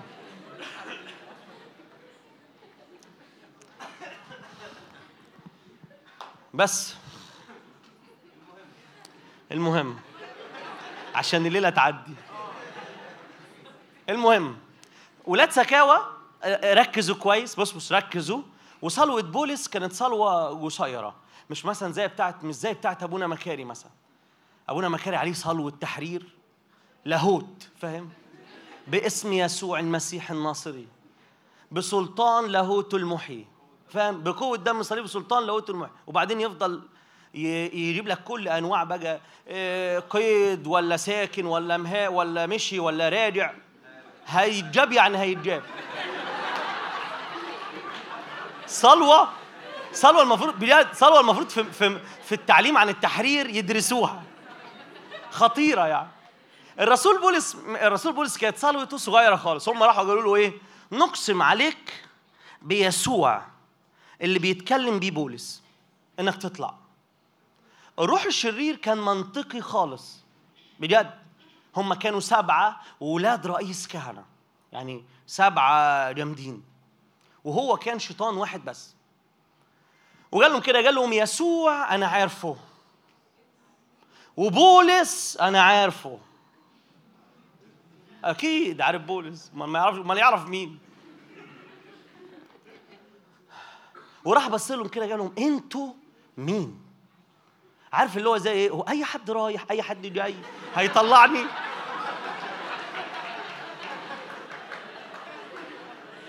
بجد؟ أنتوا مين؟ مع إنهم ركزوا مع مع إنهم جالوا الوصفة مظبوط. جالوا اسم يسوع. بالظبط يعني جالوا بالظبط اللي بيقولوا بولس. بس في فرق بولس بالنسبة له الإنجيل والمسيح المحرر مفتوح. فأول ما بيقول باسم يسوع يسوع بيجي. وده الفرق بين ال... بين الشخص اللي بيصلي وهو دايج وهو وهو وهو داخل خالص في ال... في ال... في ال streaming بتاع الكتاب وفي القوة وفي الإيمان. وهو داخل في الحتة دي. وهو بيقول باسم يسوع يسوع بنفسه بيحضر في المشهد. بيجي في المشهد. الغريب إن ولاد سكاوى أول ما جالوا باسم يسوع ما فيش حاجة حصلت. وكانت النهاية وحشة خالص. الكتاب الكتاب بيقول كده إنهم طلعوا من البيت ده عراة ومجرحين. من شيطان واحد. في حين إنك تبص كده على فيلبس مثلا لما نزل السامرة يقول الكتاب أول ما نزل السامرة الأرواح الشريرة بدأت تصرخ. أنا أعرف واحد في بلدنا كان أول ما يركب الميكروباص رايح يروح رايح خدمة في مكان. أول ما ينزل أبويا شاهد عيان للموضوع أبويا اللي حكى لي. قال لي كنا أول ما ننزل الشياطين تطلع من البيوت. هو لسه هو رايح ثلاثة الظهر الاجتماع سبعة أو ثمانية قال كنا أول ما ننزل نحط رجلينا بس في البلد ننزل على الكوبري بتاع البلد. الشياطين الأرواح الشريرة تطلع من البيوت وتترمى في الشارع. ويفضلوا يقولوا فلان ده لا فلان لا. وي... الناس مش فاهمة مين ده أنتوا في إيه حصل إيه؟ عارف حصل إيه؟ ببساطة مش فلان. عارف حصل إيه؟ هو بالنسبة له المسيح حقيقي. فلما نزل البلد يسوع نزل البلد بجد. فأول ما نزل لا لازم لا بص بص لما يسوع يدخل هتبتدي تشوف آيات الكتاب المقدس حقيقية بقى. فشوف يعني إيه شياطين تيجي تصرخ تجع تنزل كده قدامك. إحنا في كارثة. ده في ناس ده في ناس مقيده بتحضر اجتماعات وبتروح وما بيحصلش حاجة وما بيحسوش بحاجة للدرجه الرب مش موجود الموضوع مش بذكر اسمه عمال على بطال الموضوع بإن الناس اختارت يكون المسيح يكون الإنجيل يكون الإيمان حقيقي بالنسبة لهم قوي بالنسبة لهم. الاثنين أعرفهم برضو اتنين ركبوا عربية. إحنا عندنا عندنا لحد 2010 و 2012 العربيات اللي كنا بنركبها من القرية اللي أنا كنت قاعد فيها هي العربيات اللي هي التويوتا دي اللي هي مفتوحة من ورا. كنبة كده وكنبة كده يعني. فكان راكب راكب راجل يعني آه. امم بس ركبوا ركبوا اتنين من الإخوة من البلد عندنا ركبوا. فما تعرفش حصل إزاي. المهم واحد ركب من هنا وواحد من هنا. الاتنين ركبوا واحد عن يمينه وواحد عن يساره. ومن غير بص بص هم ما صلوش هم ركبوا. هم ركبوا بس في الحقيقي يسوع ركب العربية. يسوع ركب العربية. الراجل بدأ يعمل كده يعمل كده يعمل كده ويقول كلام كده ويعمل كده ويعمل كده ويعمل كده راح اتقلب في العربية. الناس الناس اللي على الكنبة الثانية طلعوا يجروا جريوا. بس. الأخين دول قالوا للسواق اركن لنا على جنب. اركن وشافوا شغلهم. بص بص بص بص. لو بص بص لو اختبرنا الاختبار بتاع حقيقة المسيح في حياتنا بجد وحقيقة الصليب في حياتنا وحقيقة الروح القدس في حياتنا هيوفر علينا منهدى بصوتنا ده كتير. لكل بس بمجرد بس بمجرد بس. فين الرب يسوع دخل بلد وراح قال إيه كل الشياطين تجمع لي هنا. فين الرب يسوع دخل في مكان وكان بيعمل الرب يسوع كان بس يدخل بس يدخل. لواحد يعني لو ه... لو هنشاء واحد قطع طرق واحد اتربط كذا مرة لواحد سلسلوه كذا مرة ومحدش قادر عليه واحد قاعد في الجبور بيجرح في نفسه محدش عارف إيه الحل بتاعه. الرب يركب ال... يركب المركب. يا دوب بس رجله تتحط في الكورة بتاعت الجدرين دي. يا دوب بس ينزل رجله كده ويقف. تلاقي الراجل ده بالست آلاف شيطان. يعني أنت فاهم يعني إيه كتيبة؟ فاهم يعني إيه ست آلاف عسكري بيركعوا الواحد؟ لست آلاف روح شرير جم وراحوا سجدوا للمسيح. أوه لا لا لا. يعني حاجة حاجة محتاج يعني محتاجين نقعد نفكر فيها كده. إيه ده؟ إحنا محتاجين لو إحنا عايزين نختبر الاختبارات دي لو إحنا عايزين ندخل الحتة دي أنا بجد بأمانة مش قصدي أي حاجة. بس خد نص جرايتك لنظريات وحي الكتاب. خد نص الوقت ده وخش أوضتك وصلي. خد نص وقتك في مدارس الدفاعيات والحاجات دي ما عنديش مشكلة تدرسها بعد كده بعد ما تختبر الاختبار ده وتدرسها بعد كده وانت بتتكلم عن الرب يبقى في قوة يبقى في حاجة بتحصل. خد نص الوقت ده وادخل قدام الرب وقول أنا عايز الإيمان ده يتفتح لحياتي. أنا عايز القوة دي تتفتح لحياتي. تعرف يعني واحد بيفتخر بحاجة هو ما شافهاش؟ يعني حاشا لي أنا أفتخر إلا بصليب ربنا يسوع المسيح.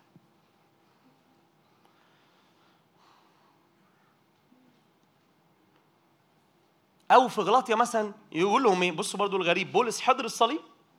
ما حضرش الصليب بالجسد. بس يقول إيه لغلاطيا أنتم الذين رسم المسيح أمام أعينكم وهو مصلوب. أنت شفته فين؟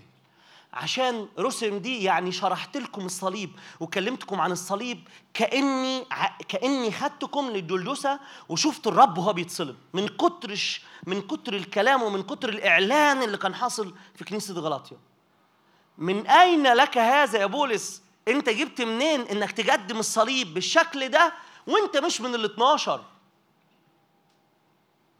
السر معروف.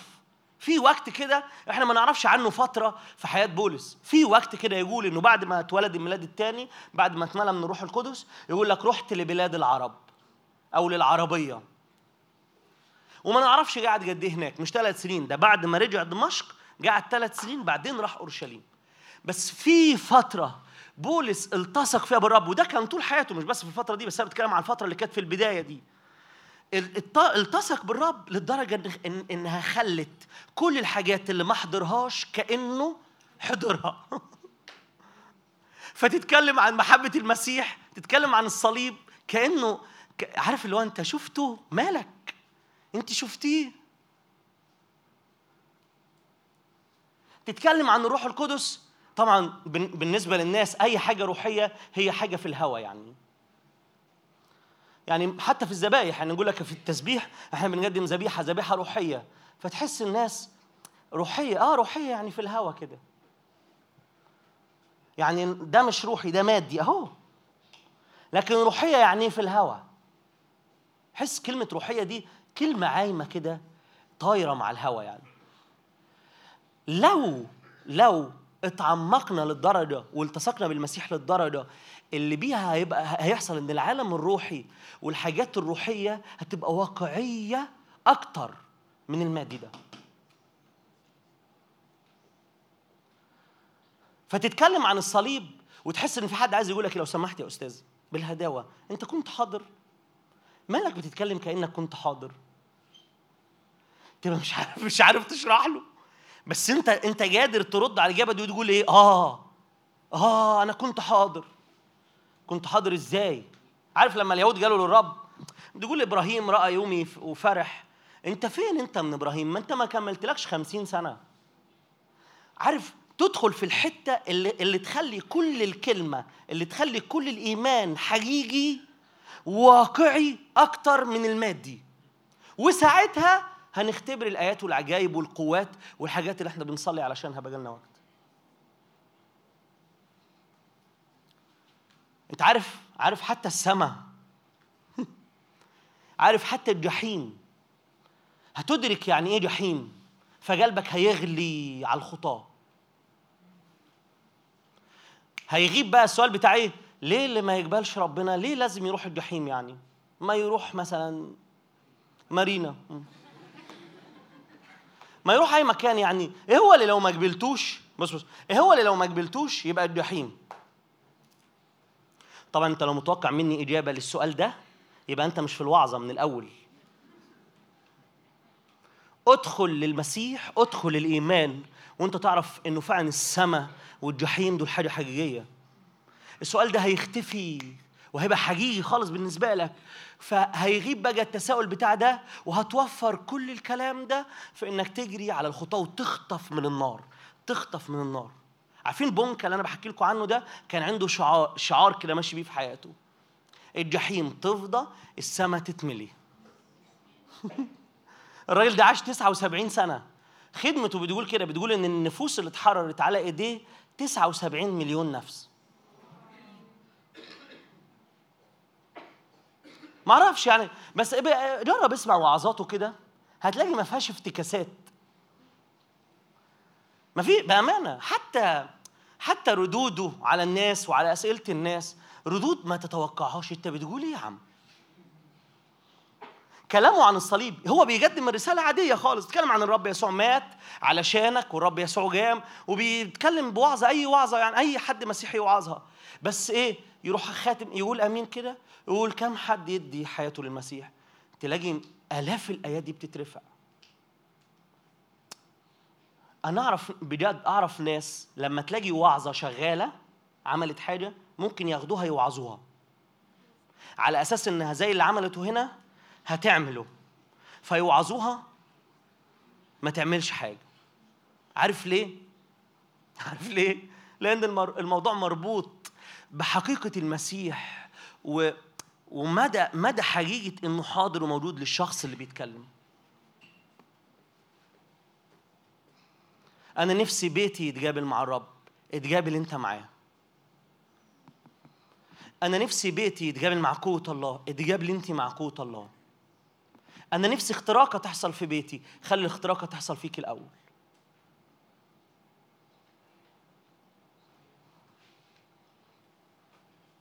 البنت اللي حكيت لكم عنها دي ودخلت الاجتماع البنت دي بعد ما طلعت وهي بتعيط وهي بتتكلم على إزاي إن الرب اتقابل معاها وكده فهي بتقول لي يعني بتقول لي بس بس أنا أعرف ناس كتير زيي وعندهم الأسئلة بتاعتي. أنا قلت لها كده قلت لها لو إدوا فرصة للمسيح ودخلوا وهو جربوا منه الرب هيثبت قد إيه هو حقيقي. أنا مش عارف يعني مش عارف كان إيه رد فعل شاول الطرسوسي هو على الحصان رايح دمشق. وهوب يظهر نور يتجلب في الأرض. شاول شاول. شاول يقول مين؟ أنا يسوع الذي أنت تضطهده لحد اللحظة دي يسوع كان بالنسبة لشاول مهارتك. يسوع كان بالنسبة لشاول شخص جه ضل أورشليم. يسوع كان بالنسبة لشاول واحد مات وتلاميذه عملوا تمثيلية إنهم جوموه وهو ميت أصلا مدفون في أي مكان تاني. قبل اللحظة دي ده كان يسوع بالنسبة لشاول بعد اللحظة دي ألو؟ مين؟ أنا يسوع. عشان كده على طول تحس إن هو يعني خلص. مش مثلا إيه؟ طب إزاي؟ طب إيه؟ أكيد أكيد أكيد الرسول بولس ده راجل كان فريسي وكان غيور.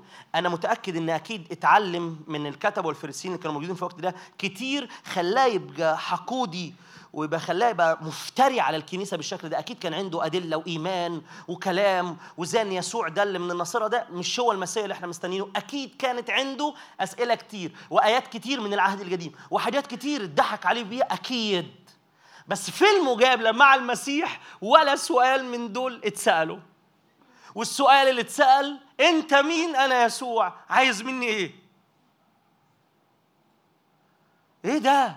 آه. لما الرب بيجي بشكل حقيقي ولما الرب بيجي بشكل واقعي خالص ليه كل الأسئلة دي بتختفي وبتيجي بقى للأسئلة المهمة. انت عايز مني إيه؟ وتلاقي بولس بولس يروح على شارع يفضل على بيت يفضل قاعد فيه مستني واحد. حتى أنتوا عارفين الموضوع كان غريب حتى على حنانيا. عارف يعني حنانيا قوم هتشوف شاول ترسوس حنانيا قال للرب قال له انت يعني بالراحة. يعني شاول ده انت تعلم يا رب كيف صنع في القديسين اللي في اورشليم ده ما ده ما كفاهوش أورشليم ده جاي دمشق عشان يعمل إيه؟ جاي لنا إحنا كمان. حنانيا كان في موقف لا يحسد عليه يعني. ما أعرفش تخيل كده افتح الحتة دي كده قدامك والرب بيقول لك مثلا خلينا في واحد مات ما هتسمع عن أبو بكر البغدادي؟ تسمع على الألفاظ دي؟ عارف ما تعرفوش الناس دول؟ واحد شرير يعني واحد إرهابي شرير والرب يظهر لك يقول لك إيه؟ هو في الشارع اللي وراكم هو قاعد دلوقتي صايم وبيصلي ومستنيك. عارف اللي هو إيه؟ انت قلت له اسمي ليه؟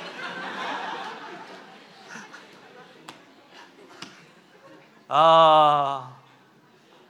إياك تتخيل إياك تتخيل إن الرسول بولس كان واحد يهودي كده زي أي حد كده. طبعا أكيد لما تقرأ الرسائل تعرف إن الراجل ده مش ما كانش زي أي حد.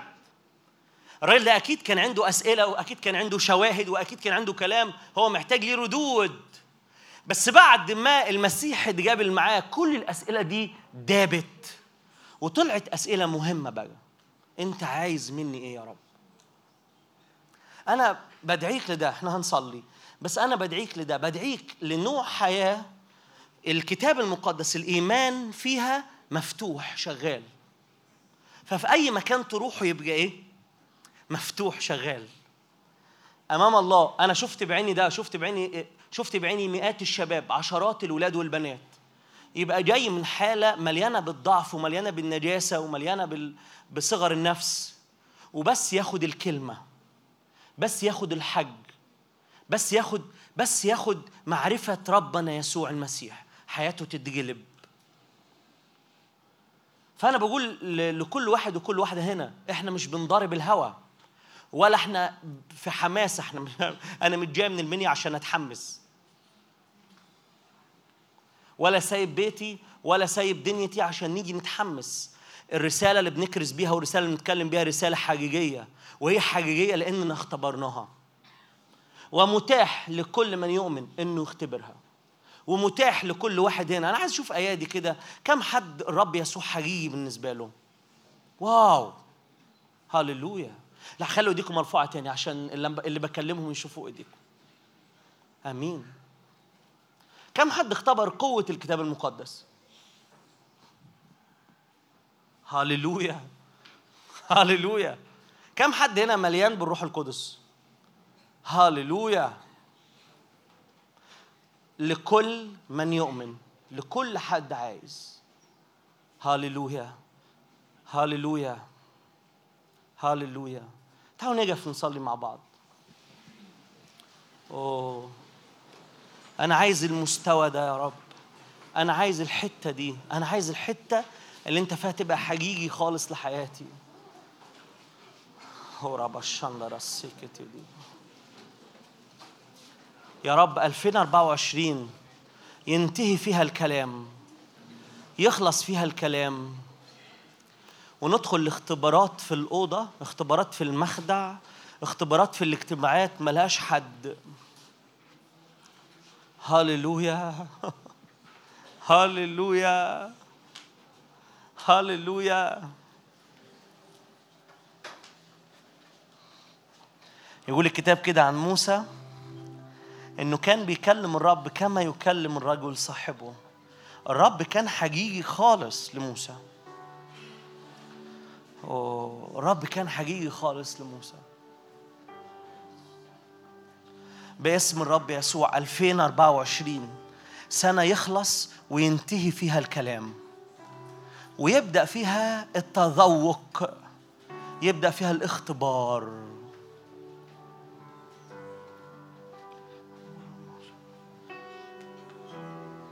يبدأ فيها الاختبار.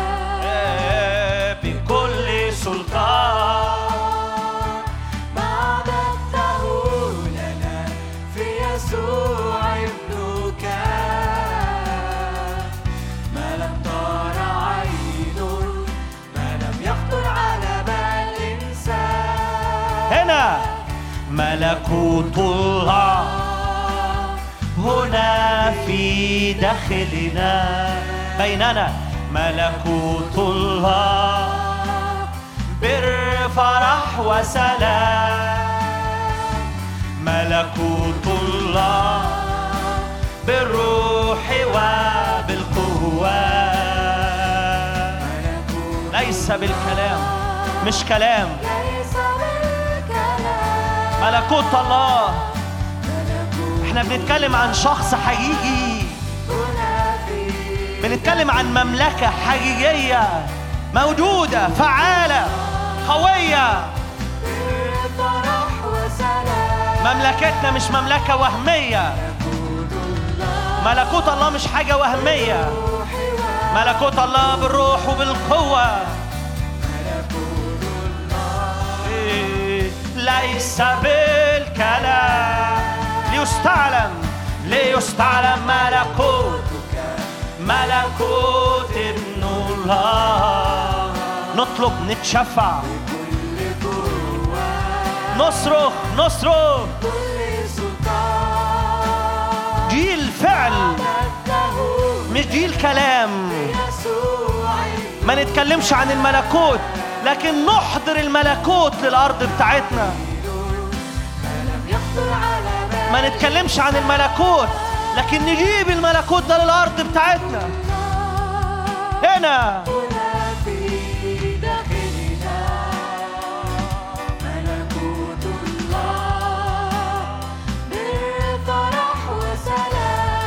الملكوت اللي كان حقيقي لبولس الصليب اللي كان حقيقي لبولس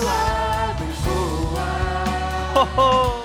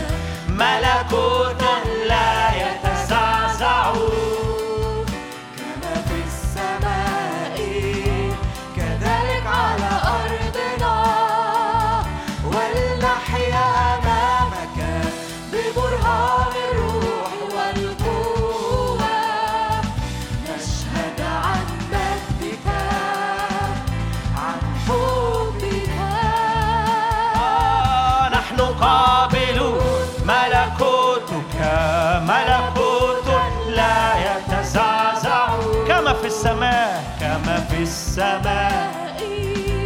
كذلك على أرضنا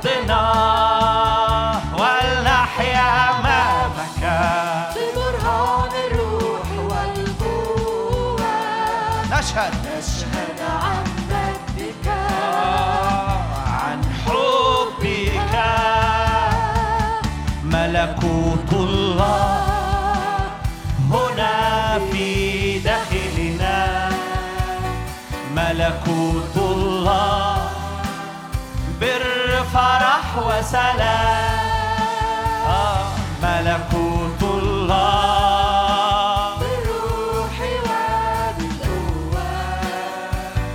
ملكوت الله. ليس صلي معايا كده. تعالوا كل اتنين مع بعض كده. تعالوا نصليها سوا. يا رب نجلى في حياتنا من الكلام للقوة. نجلى في حياتنا من الكلام للاختبار.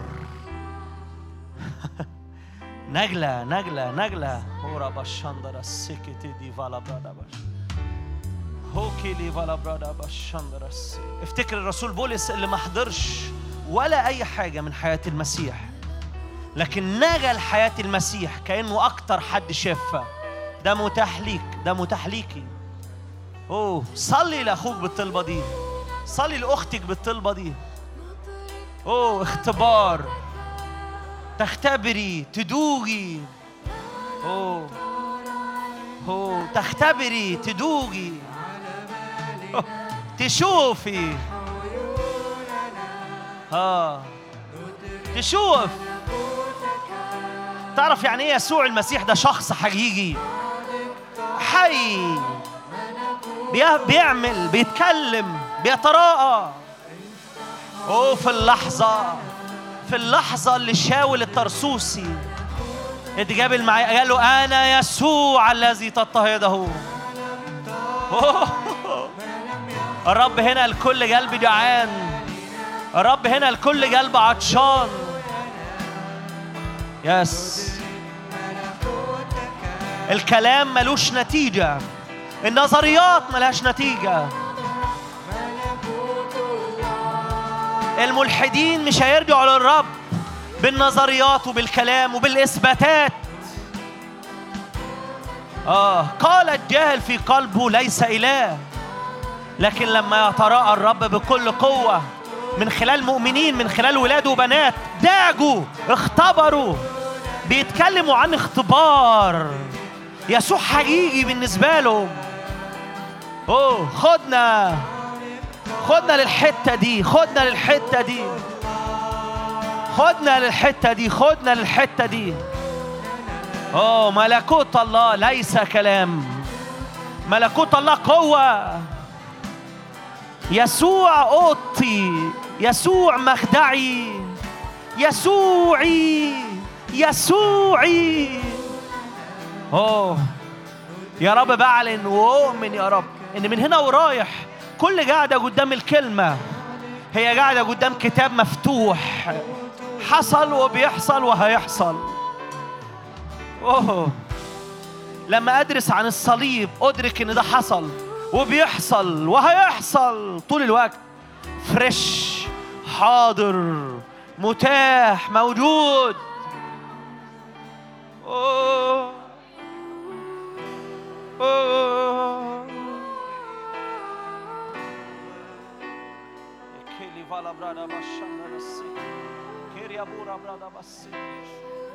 هللويا باسم يسوع المسيح. بنهدم كل حصن بنهدم كل ظن. بنهدم كل حصن كل ظن بيعلو ضد معرفة الله. ونستأثر الآن كل فكر لطاعة المسيح. في حضور الرب الفعال في حضور الرب القوي في حضور الرب المجيد.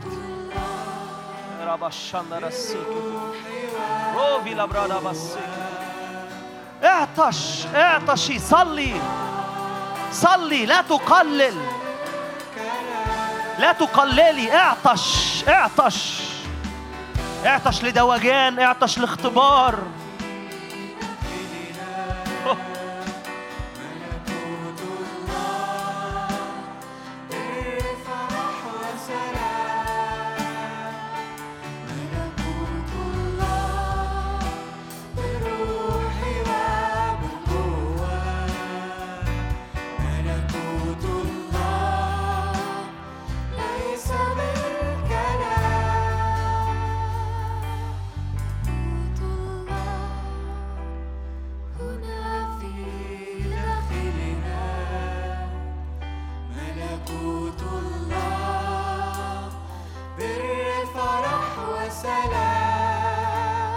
الله جسد يسوع فينا. جسد يسوع فينا. للجيل بتاعنا نعلن يسوع بكل وضوح. نعلن يسوع بكل قوة. نعلن يسوع بكل وضوح. جسد يسوع فينا.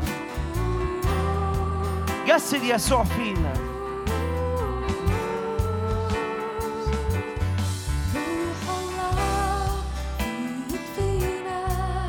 جسد يسوع فينا. فينا. روح الله.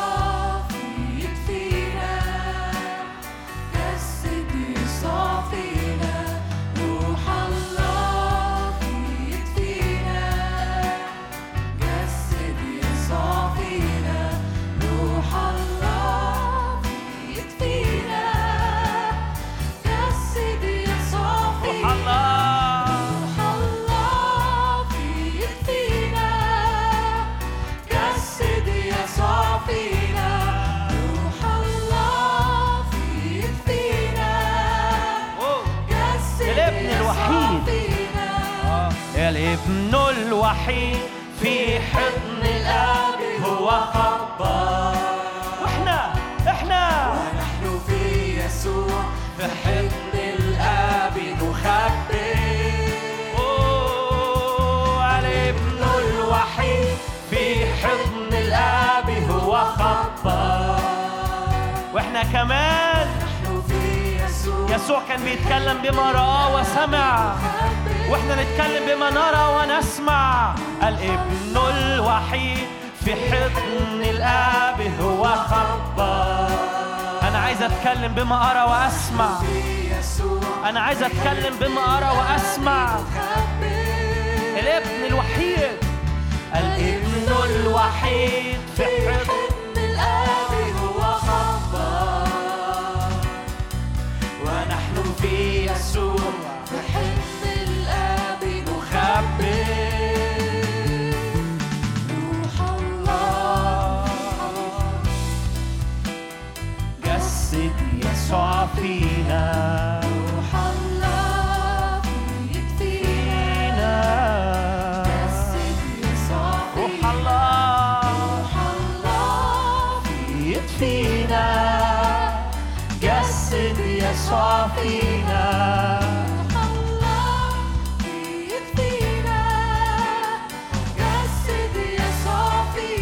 عارفين مكتوب عن الرب يسوع كده يقول أنا أتكلم بما رأيت وسمعت.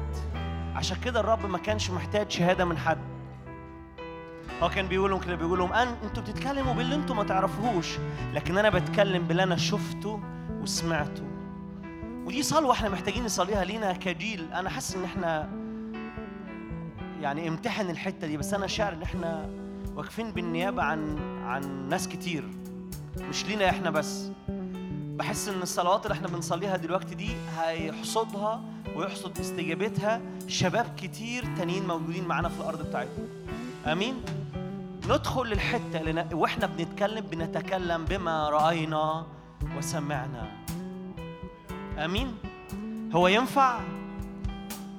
عارفين الرسول يوحنا قال إيه عن الشخص اللي بيغلط؟ قال الشخص اللي بيخطئ ده بس مش عارف يقول إيه؟ ما شافوش وما سمعوش. كأنه الطبيعي لأي مؤمن إنه في علاقته مع الرب هو بيشوفه وبيسمعه. وبيبقى واقعي وحقيقي خالص ليه. هللويا. إحنا بنغني بملكوت حقيقي. إحنا بنتكلم عن ملك حقيقي. للدرجة اللي خلت الناس راحت اتهمت التلاميذ قالوا ده بينادوا بملك تاني غير قيصر. ده معناه إن التلاميذ كانوا بيحكوا فعلا عن ملك. ولما بيلاطس ساله قال له أنت ملك؟ قال له آه أنا ملك. ومملكتي ليست من هذا العالم. اطمن مش جاي ياخد منكم أرض مش جاي ياخد منكم ناس. رب ما قالش إنه مش ملك هو ملك وعنده مملكة يا شباب ملكوت الله حقيقي المملكة اللي إحنا مقيمين فيها دي حقيقية خالص وملكها حقيقي ونتكلم بما رأينا وسمعنا هللويا نتكلم بما رأينا وسمعنا. أوه. أوه.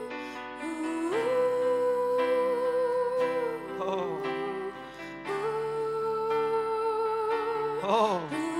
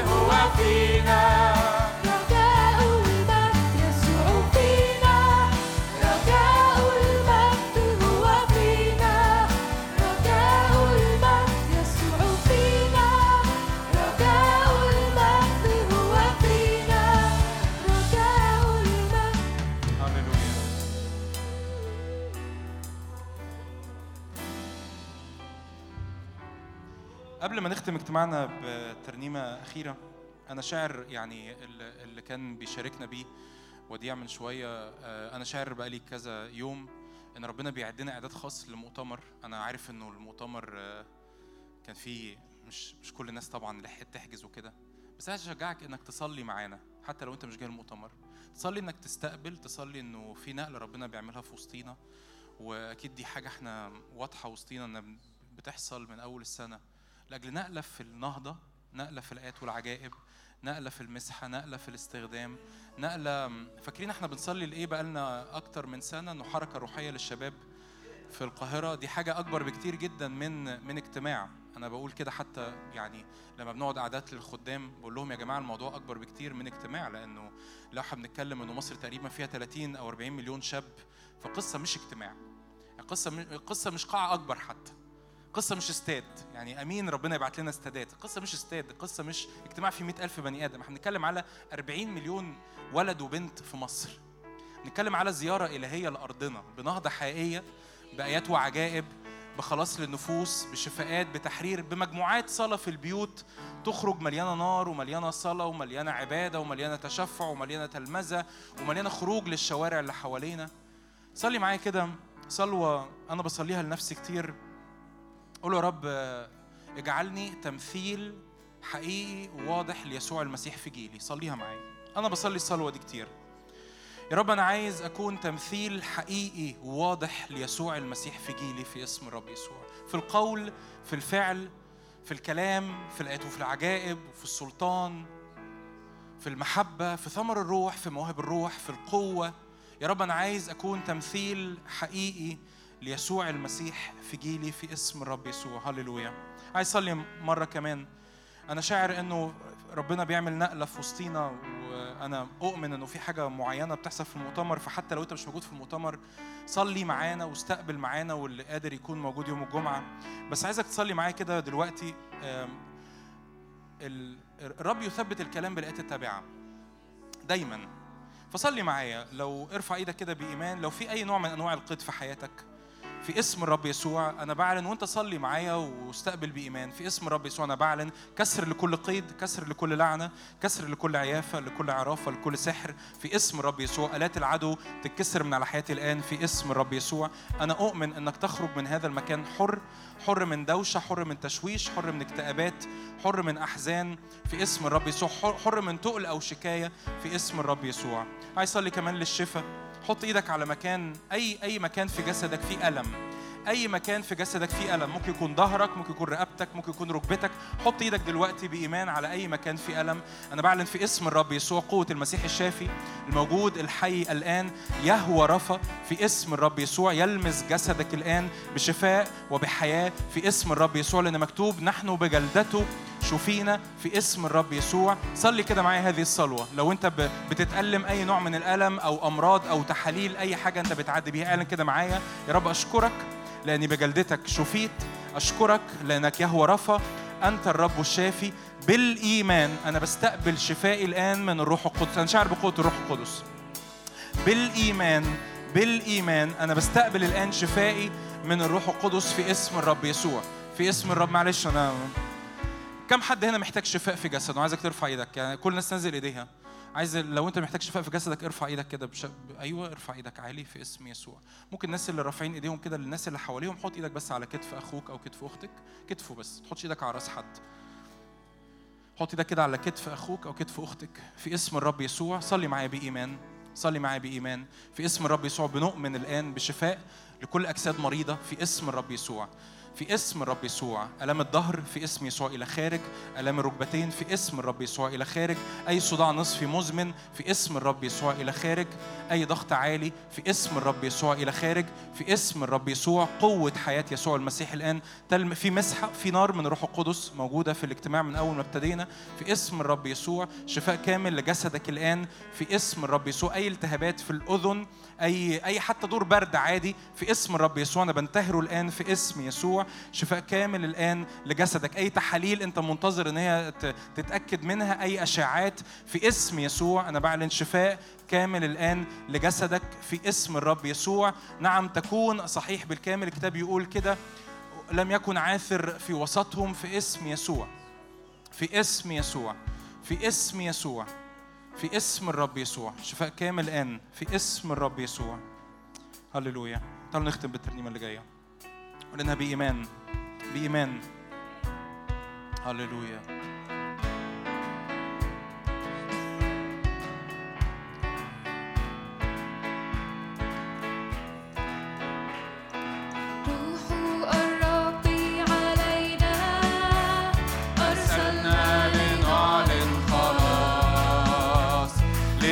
لنفتح عيني الأعمى باسمي ونطلق أسر الشيطان.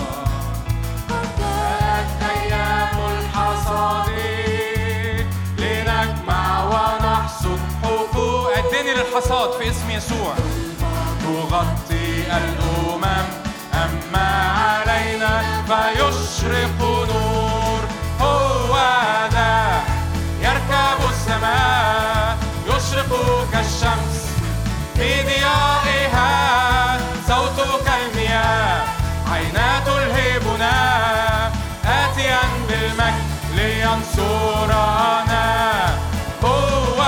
ذا يركب السماء يشرق كالشمس في ضيائها صوت كالمياه عينا تلهبنا آتيا بالمجد لينصرنا. الرب روح الرب علينا. أرسلنا لنعلن خلاص. لنفتح عيني الأعمى. باسمي ونطلق أسر الشيطان. قد جاءت أيام الحصاد. لنجمع ونحصد حقول الظلمة تغطي الأمم. أما علينا فيشرق نور. هو ذا هللويا. يشرق كالشمس في ضيائها. صوت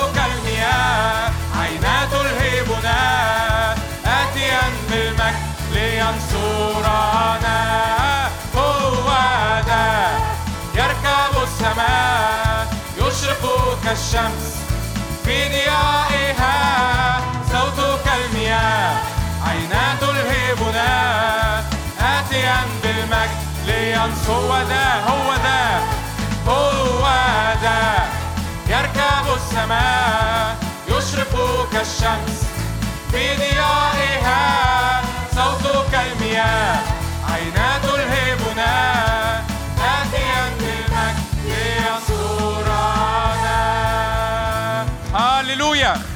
هللويا هللويا غمض عينك. ارفع إيدك كده مرة كمان معايا. قول يا رب إحنا بنتوقع نقلة في المؤتمر. حتى لو أنا مش رايح يا رب أنا أنا بستقبل نقلة في المؤتمر حتى لو أنا ما رحتش المؤتمر في اسم يسوع. يا رب نتوقع نقلة. نقلة رب في النهضة نقلة يا رب في الآيات والعجائب نقلة نقلة في الإطلاق نقلة يا رب في خلاص النفوس نقلة في الشفاءات في وسطنا نقلة في التحرير نقلة يا رب في الحركة روحيه للشباب يا رب في مصر في اسم الرب يسوع ولا يكون عاثر في وسطنا في اسم الرب يسوع. هللويا. ادي المجد للرب. هللويا. هللويا.